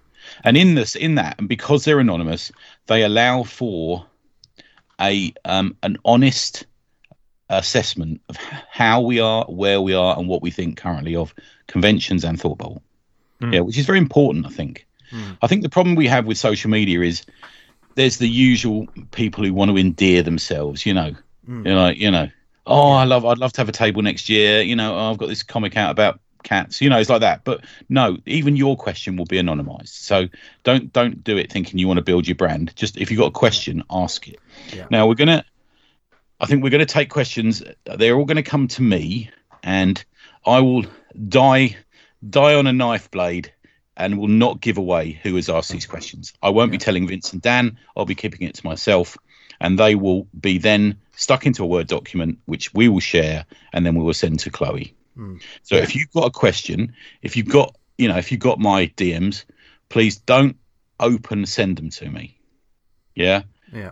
it's private or direct messaging or email. Now get your pens ready because I'll give me email in a minute as well. So y y they can come to the um, any of our social media, my social media, or you can send them to Tony dot awesomecomicspod at gmail.com. So Tony dot awesomecomicspod at gmail.com. Now there is a caveat with that. Be a proper decent person. Don't be horrible. Yeah, if you have failed to get a table, whatever your beef is with Thought Bubble, just be nice about it. You can ask a question. Just Yeah. be, just be a, a good, nice person. Four four minutes a question. Uh, be nice. You can ask any question you like. Can't promise. We can't promise they're going to be answered. Yeah. So we'll send them to Chloe, and she will um, choose what she's going to ask, and then we'll come on, and we will have a general conversation as well, because obviously we're pals with Chloe and have Yeah. known her Yeah. for years now. Um, and she will also be asking, ask, answering your questions. Yes. Um, and it is because it's um, for Thought Bubble as well. Hopefully. Yeah, exactly. That's Thought, what thought, work. thought Yeah. Bubble, uh, um, guys, we love you. Um, but it's also it's it's in the spirit of information. Um, it's important to them that they let you know what's going on and what the safety protocols are for, and and, and you know if there's questions about that and things like that. Um, this is going to be a real information sort of episode, as well as, of course, there'll probably be a, uh fart joke somewhere. Yeah. Uh, um, but no, it will be a, a, a genuine chance to sort of like, okay, I'd like to go to the, um, I, I'd like to know more about this, about Thought Bubble, and that's Yeah. what and that's what Chloe's here for. She's always been great in the past. Like when we're, you know, I, I mean, we we always throw questions at them, and this is the perfect opportunity right now um, to throw Yeah. throw it over. And I think- you lovely people. I think the thing is, there's, and we're not we're not bringing this up. We're going to allow you to bring the questions up. There's been some peaks and troughs in the popularity of certain conventions, and Thought Bubble itself has had some troubles recently. Hmm. And if you are going to ask about that, then just be nice about it. Yeah. Yeah. Okay. Hmm. So the email again is tony.awesomecomicspod at gmail.com or if you're on my socials you can you can put it through there. But I won't be naming you. Guarantee no names will be passed over. Okay. Hmm. if there's a really sexy question, if there's a real like, you know, how yeah, sex, unless how it's sexy Vince's is, nudes again, yeah. then uh, Um, you know, you know, it's my question. if it's like my name's Marina Curtis, I live in Islington, you know, then I'll be keeping it to myself. That was oddly specific, Tony. Yeah, it was weird, Yeah. wasn't it? yeah, it's a bit weird. Just isn't random. Yeah, Random place. out of the ether. Yeah, Yeah. yeah. yeah. So yes, that's um, that's going to be our, our show That's next what look week. forward to. Yeah. Yes, yes. And um, yeah, it's no no doubt after next week's episode we're going to be even more excited about Thought Ball. Can't wait. Yeah. Um, but yeah, there you go. A very um thought provoking topic this week. Very of of the moment.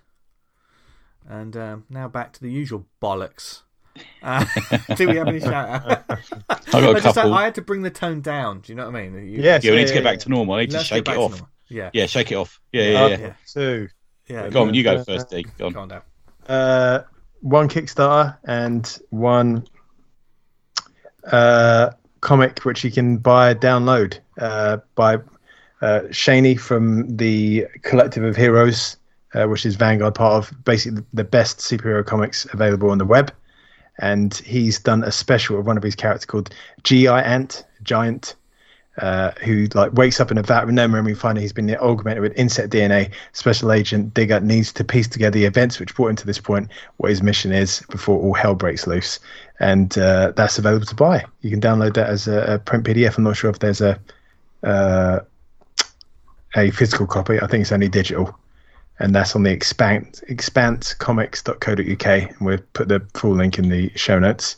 Cool. Uh, while we're on the uh, collective of heroes, a long time uh, creator and part of the group is uh, Bill Walko, who's done illustrations for the New York Times. He's done uh, a lot of like uh, big illustration work for, for superhero characters, and you can see why when you, you see his style. He's putting together the, the final book of his creator own project called The Hero Business, which is imagine a corporation that, that runs its own superhero gig. And this is like the, the, the final wrap up of it. It's called the, the Hero Business Final Reports. And that's going to be launching on Kickstarter soon. And we've got one of those links where you can click, I'm interested in this, and they'll send you a link when it goes live. Cool. Uh, that's me. Nice. Yeah. Um, the Future Egg trilogy, featuring Mukbang by Matt Simmons, is on Yes. Kickstarter. It's done. Uh, it's done its numbers, but you need to get this. We we love Matt, and um, he's super creative, hilariously funny, and a little bit, a little bit, a bit, a bit lively in his. In his although he assures me there's no bum holes in this one. So Yeah. His fucking uh, tweets has crap me up. yeah, They're yeah. a joy. So I backed it. Get on it. It's good. If anyone can can make Cats the musical entertaining, it's him. He, you need to get his comics. Yeah, it's a good shout. Um, there's uh, also Strangers Fanzine presents Dynamite Diva by Jasper Jubenvill. Also done its money, but still two weeks ago. And this this is the hotness. Mr. Sparrow told us about this. Eddie told us about this from Strangers. Jasper Jubenvill's comics are the hotness. Get on that. It's very important. Um, also, I was on episode 100 of Wits End, the Wits End podcast with Shah, love Shah, and on it was another one of our buddies, Pete Doree, which just involved everyone like drinking a lot and talking about really shit comics, which did it did amuse us. Um, there was a bit of impulse comic buying going on on eBay during it. It was that funny. Um, so have a listen to that. I think that's out this week. Um, and little thank, personal thanks to me to um, the Luton and Dunstable ambulance staff who may have saved my life last week. Not going into it. I can't imagine I'm the easiest patient in the world, but uh, they were super patient. So we don't uh, know what you're talking thanks. about, Tony. yeah, yeah. So uh, thanks to them. There you go. They're my ones. There you go. Uh, I've got a couple of Kickstarters. Um, as we speak, No Brainer, issue two. Oh, of course. Yeah, I'm 10 back this. 10 days left from our pal Edison Neo. Um, get on this so you discover a creator who's going surely going to be huge in the next couple of years if, if there's anything right in the world. Um, it's his solo anthem. I don't think he works hard enough. I don't think he gets enough comics. No, he, he doesn't make enough comics, does he? Yeah. he really needs to work work hard. Um, yes, follow follow Edison. Good lad, isn't? Yeah, and uh, if you check out like his Instagram social media, he's been doing commissions and stuff as well for like backers and all kinds. And it's always fantastic stuff. We've got some commission, we've got our own sort of originals, haven't we? So and fucking Yeah. awesome, awesome stuff. And and also uh, coming uh, this week, I just got to make sure I get the the date right. Uh, September the twenty first. Um, is the Kickstarter? It's the launch of the Kickstarter of the final cast iron books title of 2021. Hans Vogel is dead, Volume One. Um, obviously, Lizzie Kay when she was on, on um, the show. Oh, she mentioned this, didn't Yes, she? this is yeah, yeah. because Candles is now out in the world, and uh, Hans Vogel is Dead is the final cast iron books um, title that's going to be launched. So check that out Tuesday, September Not, 21st. not the final forever, is it? No, no, of- of 2021. yeah, yeah, Oh, okay, yeah. Okay, yeah, yeah. yeah, yeah. You know, one of those publishers that has like schedules and books and all that jazz. Oh, organised. I don't know what that's like. Um, but yes, so put that on your dates, or or you might be listening to us later in the week. It's available now. Go on Kickstarter and look look it up. and that is uh, Hans Valley is, is dead. Um, is by uh, Sierra Barnes, and um, yeah, well worth checking out. I believe it was a web comic that is being collected. I believe so. Okay, There you go. But there'll be a link in the show notes, etc., etc. But definitely check it out. good stuff. And there you go. That is the shout outs. So, without Boom, further ado, we are absolutely smashing it this week, guys. Let, us pat ourselves on the back. Yeah. Let's um, let's really congratulate ourselves for a job well done. What? Okay. Uh, What are we doing there? so let's. Add in the sound effect, V. Yeah, Yeah. add in the zip going down. I'm not doing that. That's too much work. Um, but what we are going to do now is we're going to recommend, talk about some comics for you to add to your wish lists. Who would like to go first this week?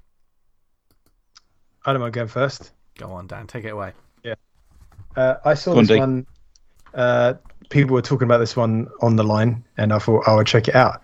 And it's Kamen America, which I googled before the show. Kamen is mast, so mast America.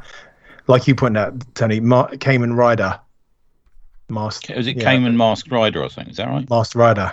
Yeah, I'm not sure how that works, but Yeah. uh, there we go. So uh, it's art by Tim, uh, Tim Lim and writer is Mark Pellegrini. Uh, you might have seen this one, uh, the cover for it. It's kind of like a manga-esque stylings of the, the main character, and I, I was totally uh, not sure what I was getting when I read this. I just kind of bought the the comic off of Comixology. I think it originally ran uh, in Kickstarter uh, last year or year before, uh, and did really well.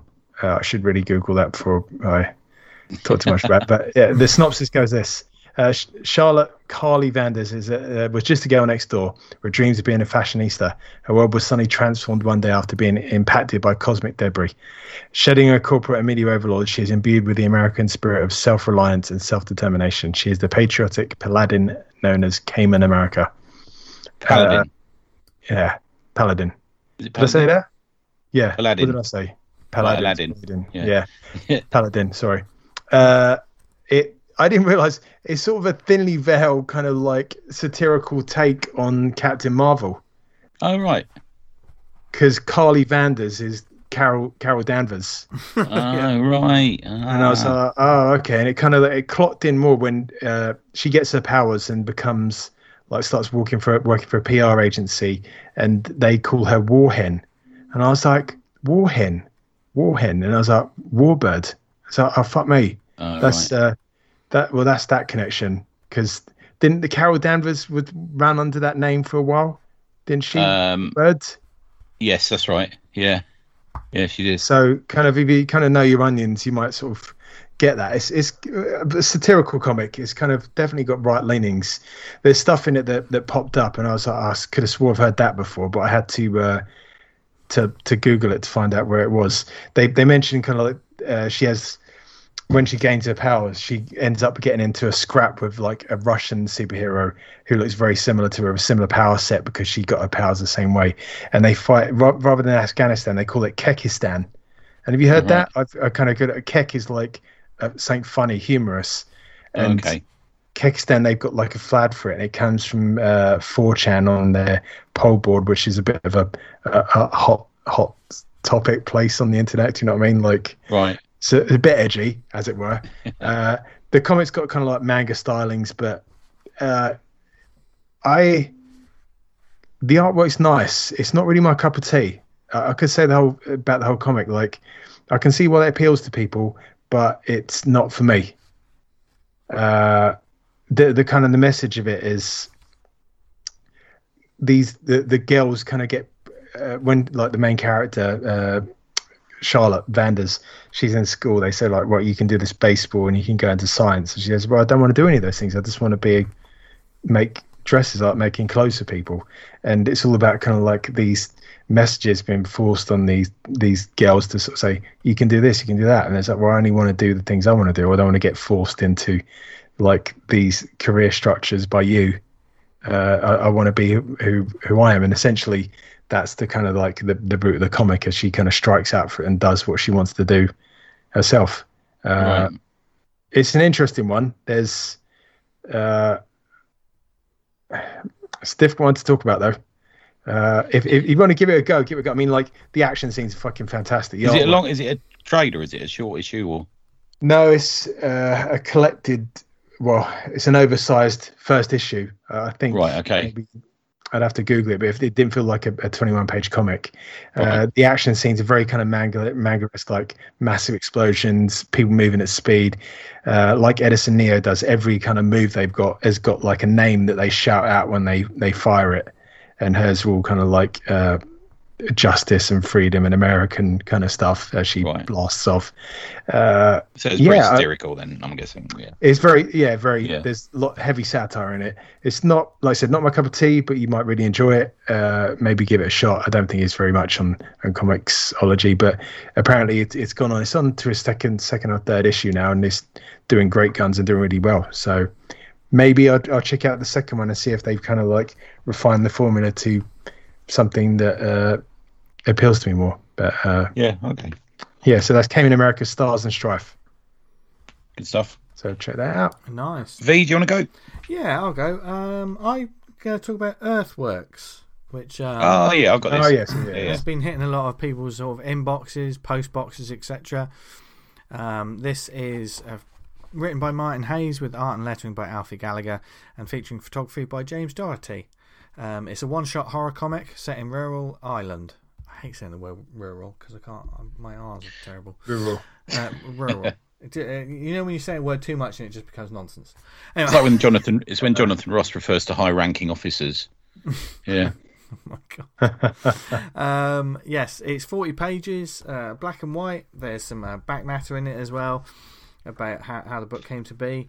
And um, yeah, this book, uh, obviously, it was doing the rounds. It looks glorious. I got some badges with mine and a, and a absolutely fantastic sketchbook from Alfie. Yeah, me too. I got that as well. Yeah, nice one. Yeah, Alfie's uh, work is always sublime. Got an original up on my wall. Um, So um, yeah, so I, I, I came for Alfie, but I stay for the rest of the story.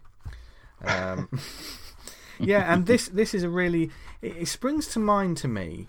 Um, and in the back matter, Martin obviously um, writes about it. This this was a story that very much during lockdowns and stuff. It was it was two creators coming together who who worked together before and like let's just do something. Let's just work in a looser style, a looser script. Um, do it do it about whatever you want. And um, Martin uh, wanted to do something on the Hexham Heads. Have you heard about the Hexham Heads? No. Ah, we find out about them in the back of the book. So I'm not going to read it all out because it's for a watch of it. Yeah, um, yeah, because it is like one of those um, legends of someone found like these sort of stone, ancient stone heads buried in the ground, and then once they had them, bad things started happening, like ter- terrible things, or people started seeing things. That was the um, that was the seed of the story.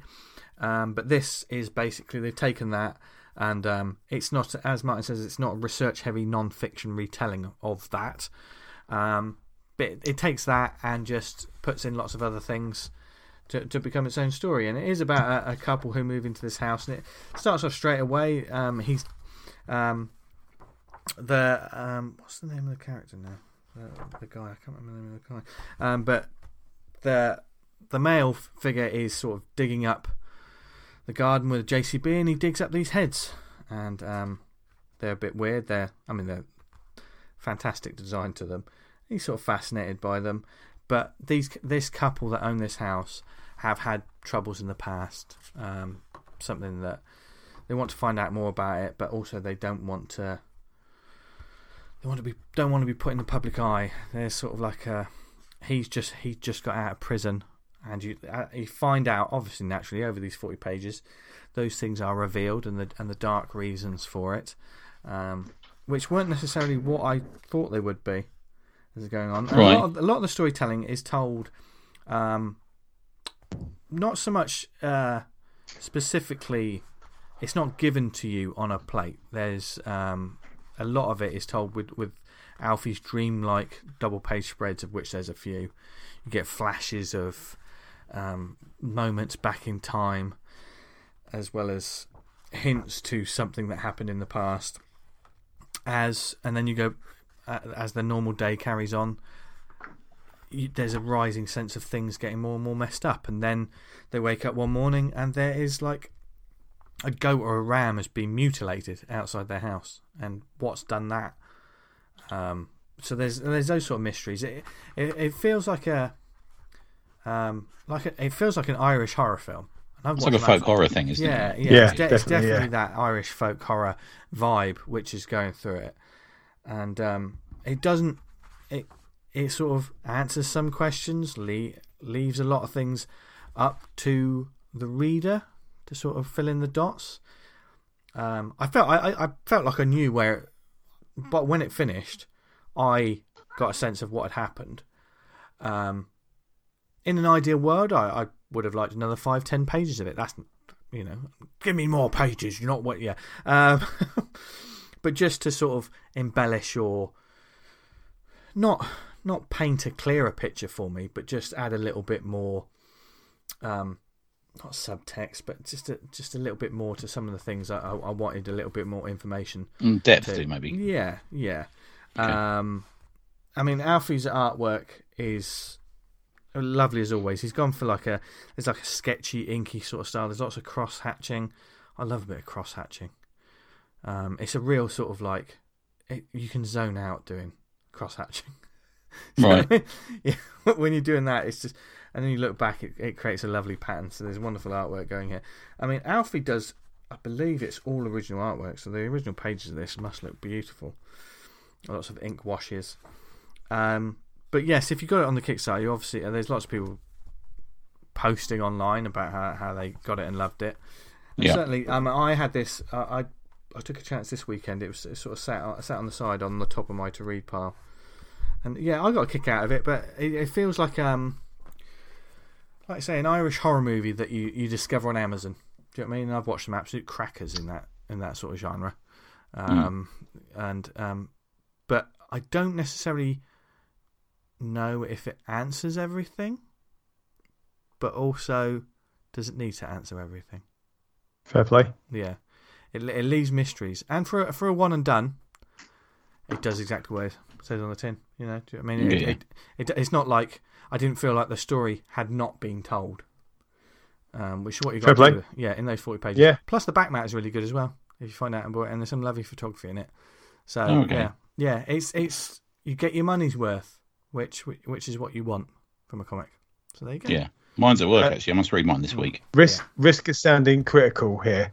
The the cover, I really like the cover, but it doesn't for me reflect the the tone of the story. I thought it was more of a sci-fi story from seeing that cover. Yeah. I, Yeah. I I do I do understand that. I do understand that. There, there's there's a certain um, I'm sure there's elements to that cover that um are going completely above my head. It's a very designy cover.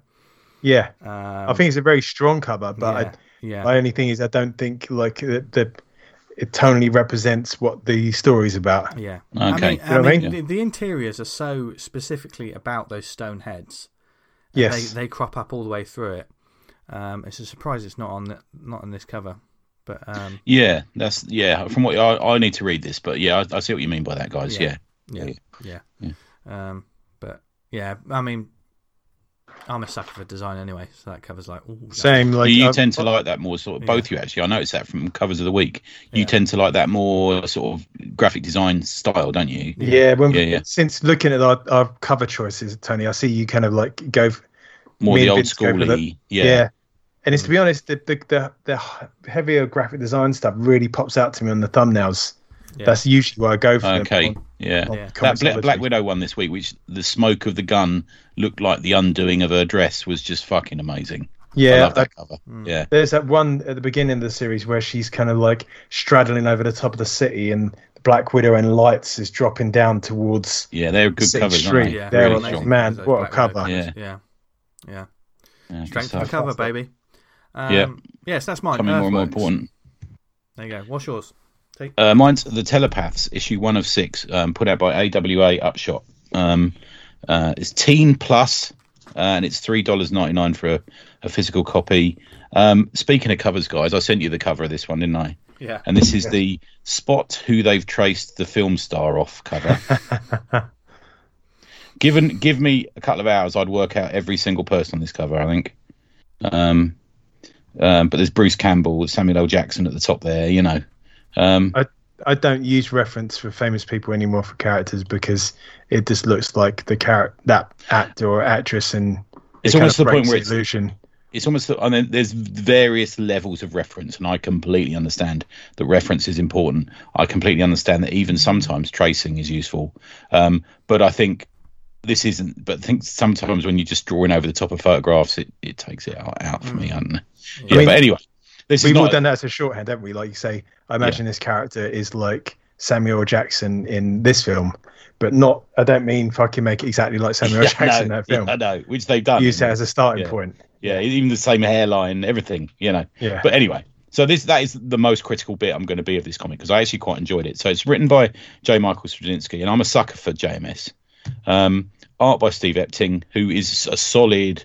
He's done some. You know, Velvet's amazing. You know, he's done some great comics. Colors by Brian Reber, uh, letters by Sal Cipriano, variant covers by Mike Deodato Jr. and Lee Larridge. Um, so the story is a comet and some form of sort of atmospheric disturbance caused the population of Earth to pass out. Planes crash, as you know, as we get with Village of the Damned and all these sort of things. You know, everything. You know, if if everyone just passed out for a second, the world. You know, there's all sorts of catastrophes happen, don't they? Mm. Now, um, a few of these people who survive and wake up display telepathic abilities. Now, I'm a sucker for telepaths in comics and other mediums. I don't know why, I just am. Um, everything from Espers, do you remember that book? Yeah, Beautiful psych, you know, team of psychics, to movies like Push or Scanners, stuff like that. I just, I'm just a sucker for that I- sort of. I think comics are a great way to tell those stories because it gives you that ability to see people's thoughts. Yeah. quite easily. Whereas in other medium, they have to think of ways. Yeah, they just put their around it. fingers to their, their temples or something, and you know, Yeah. it's like it's all in a visual medium. It doesn't work for a, on film, but it can work better in a comic because you can put Mm. effects in and stuff. Yeah. Um. So how will this change? How will they? So at the moment we're in a, a, a definitive setup issue. Um, you've got um, an aide to the president. She discovers it. There's a sequence where um, there's she knows there's a gun hidden uh, in this museum they're in. Um, there's a uniform cop and there's a sort of gang leader who's in who's on death row. So you it's it's typical JMS setup episode. Um, it is look totally, it is totally a TV episode. I'm not I'm not hiding that at all. It doesn't necessarily make it a bad comic. I'll put it that way, but it is totally like something JMS would write for TV. Um, I like his stuff. I really love Babylon Five. I was so on board with that. And Jericho. If you ever watched that series, Jericho, did you see that one? No, I didn't see that one. No, I That's a the cracker. talking about, though. Yeah. Yeah, Mi Midnight Nation. I think is is an evergreen book. I think it's a really good comic. Um, what he did with Gary Frank, Rising Stars, um, which is a series of books and comics he did, which is kind of like Highlander for superheroes. You know, as, Okay. as people kill, get killed, the, the powers. You know, um, Supreme Power, which is Squadron Supreme, the, series he did at Marvel Max, is great. I wasn't so hot on his Spider Man. I wasn't so hot on his Superman, but um, he's done some great stuff. Um, it's so it is it is a setup issue. The art in the interior, other than the cover, is solid. It is extremely dense, densely written. You know, it's it, JMS is not a man who says two words, is he? You know, um, and he, he it's very typical of you know these diverse group of people who we're seeing in their own lives before and after the event are coming are we know in the next few issues are going to come together to form a team to do something you know or one of them's maybe the bad guy or you know it's, it's very sort of prototypical of tv series that, that we've seen. Um, but i find it i find it super intri- intriguing i enjoy this sort of stuff. He speaks a bit there's a bit of an interview or a bit of a, a piece he writes in the back of it and he talks about this is like the first miniseries in a series of miniseries so the first six issue miniseries then there's going to be another one there's going to be another one he's going to build in this world. And i'm on board for that i like that sort of thing. I think he's got a nice band of characters already who I want to see interplay, see who's going to be good, who's going to be bad, who's you know whose powers are going to be the most powerful. You know, is that there's an element to that with with um, stuff like scanners and stuff like this, and uh, you know he had that telepath war in season five of to a certain extent season season five of Babylon Five, didn't he? But I, I just uh, I'm just going to see where it goes. I, I, as soon as it said there's a comic called Telepaths, I thought, and it's written by JMS, I'm going to be on board it. It's, it's it's it's a fairly mainstream choice, guys. It's not really my usual sort of underground kind of choice, but I kind of it's just it's just up my street really. So yeah, that's Yeah. one. Yeah, Nice. there you go. Nice. Cool. Nice. So go forth and check that out. I mean, mainstream. Is it mainstream? It's AWA, isn't it? Yeah, I'm sure. So it's not selling bundles. You know, it's uh, yeah, it's okay. Yeah, Yeah. Yeah. Check it out. And thank you for checking out this week's show, of which we were highbrow, lowbrow, monobrow, whatever, whatever you want to call us. we were probably that. and we really hope you enjoyed this show and whatever we talked about this week. If you want to let us know about any other, I mean, obviously we're talking about um, certain comic events like um, obviously Meanwhile, the Lakes, and Thought Bubble upcoming. If there's any other smaller events or anything like this that you, you think need a shout out and and a bit of promo, and let us know. You can um because we'll always put them in the shout outs. You know, comics are for everyone. We want we want to see comics. Um, email us awesomecomicspod at gmail.com. Um, once again, um, send your questions to tony.awesomecomicspod at gmail.com. Um, follow us on Twitter at the awesome pod. Well, you never know what you're going to get from that. It's Can I just say the cut the cut off for questions is um Thursday night, so Thursday midnight. Thir- what's the date then, Tony? Um, God, what's the date then? Thursday the 20, That is twenty fourth. Twenty third. Twenty third. Twenty third. Yeah. Yeah, Yeah, Thursday we know 23rd. time. Um, yeah, Thursday, the twenty third of September. There you go. So you got until then. Um, if you do the Book of Faces, go to facebook.com slash Awesome Comics Podcast. Join the community group that's on Facebook, Awesome Comics Talk. Great bunch of people on there, as is there is on the Slack channel. If you want, to, The Slack was on fire this weekend. It was uh, a place of much hilarity. So yes, join and get in touch. And where should they go to find out more about how to get involved on that? Just contact any of us. We'll send you the link. There you Yeah. go. Simple as that. Um, thank you for listening to us, whether it's on the website awesomecomics.podbean.com. If you listen to us on Apple Podcasts, subscribe and leave a review. It helps get the word out about the show and everything we talk about every week. Um, if you listen to us on any other networks like Spotify, Amazon, Stitcher, Podnose, Podknife, what are the networks we on, Tony?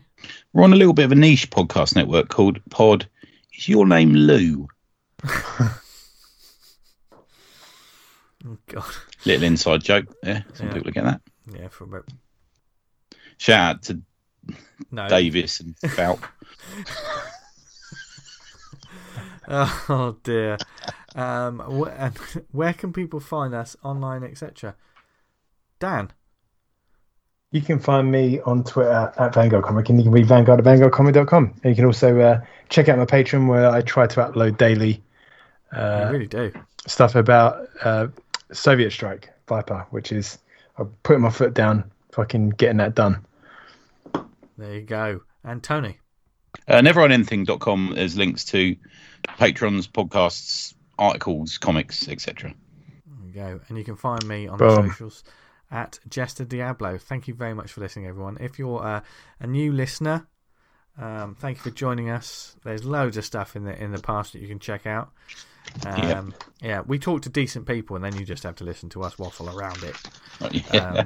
um, um, uh, but st- stay tuned. Yeah, thank you. We've had a nice sort of uptake in listeners recently, so Yeah. so we, we really do appreciate it. Um, So uh, let's get those questions in for Chloe next week. yes, yes, exactly. Um, but no matter what you're doing in the week, we hope you are happy, healthy, and doing okay wherever you are.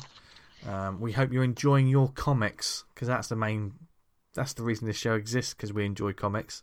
Whatever you're Yeah, get in that repile. Get your repile sorted. Yes, That's what I did first day, couple of days this week. Just went in that repile. Yeah. Yes. Um, perhaps we should. No, no, we shouldn't have a show about going talking about how to repass. That would just be never ending. um, but wherever you are in the world, thank you very much for listening. From Dan, Tony, and myself. Have a brilliant week. Read loads of comics. Make loads of comics. Um, we love you, don't we, Dan? Yeah, I'd say so. Yeah, yeah. Tony would I as love well, you but I'm not going way. to let him say no. Yeah. And uh, as always, what should they do, guys? Stay awesome. Oh, we fucked that up. What are you talking about? It sounded good to me. Ah, Ah, well, you, you spoiled it. now I Dan. fucked it up. Nah. Oh Yeah. dear. Oh well, there's always next week. Bye everyone. Bye. See ya.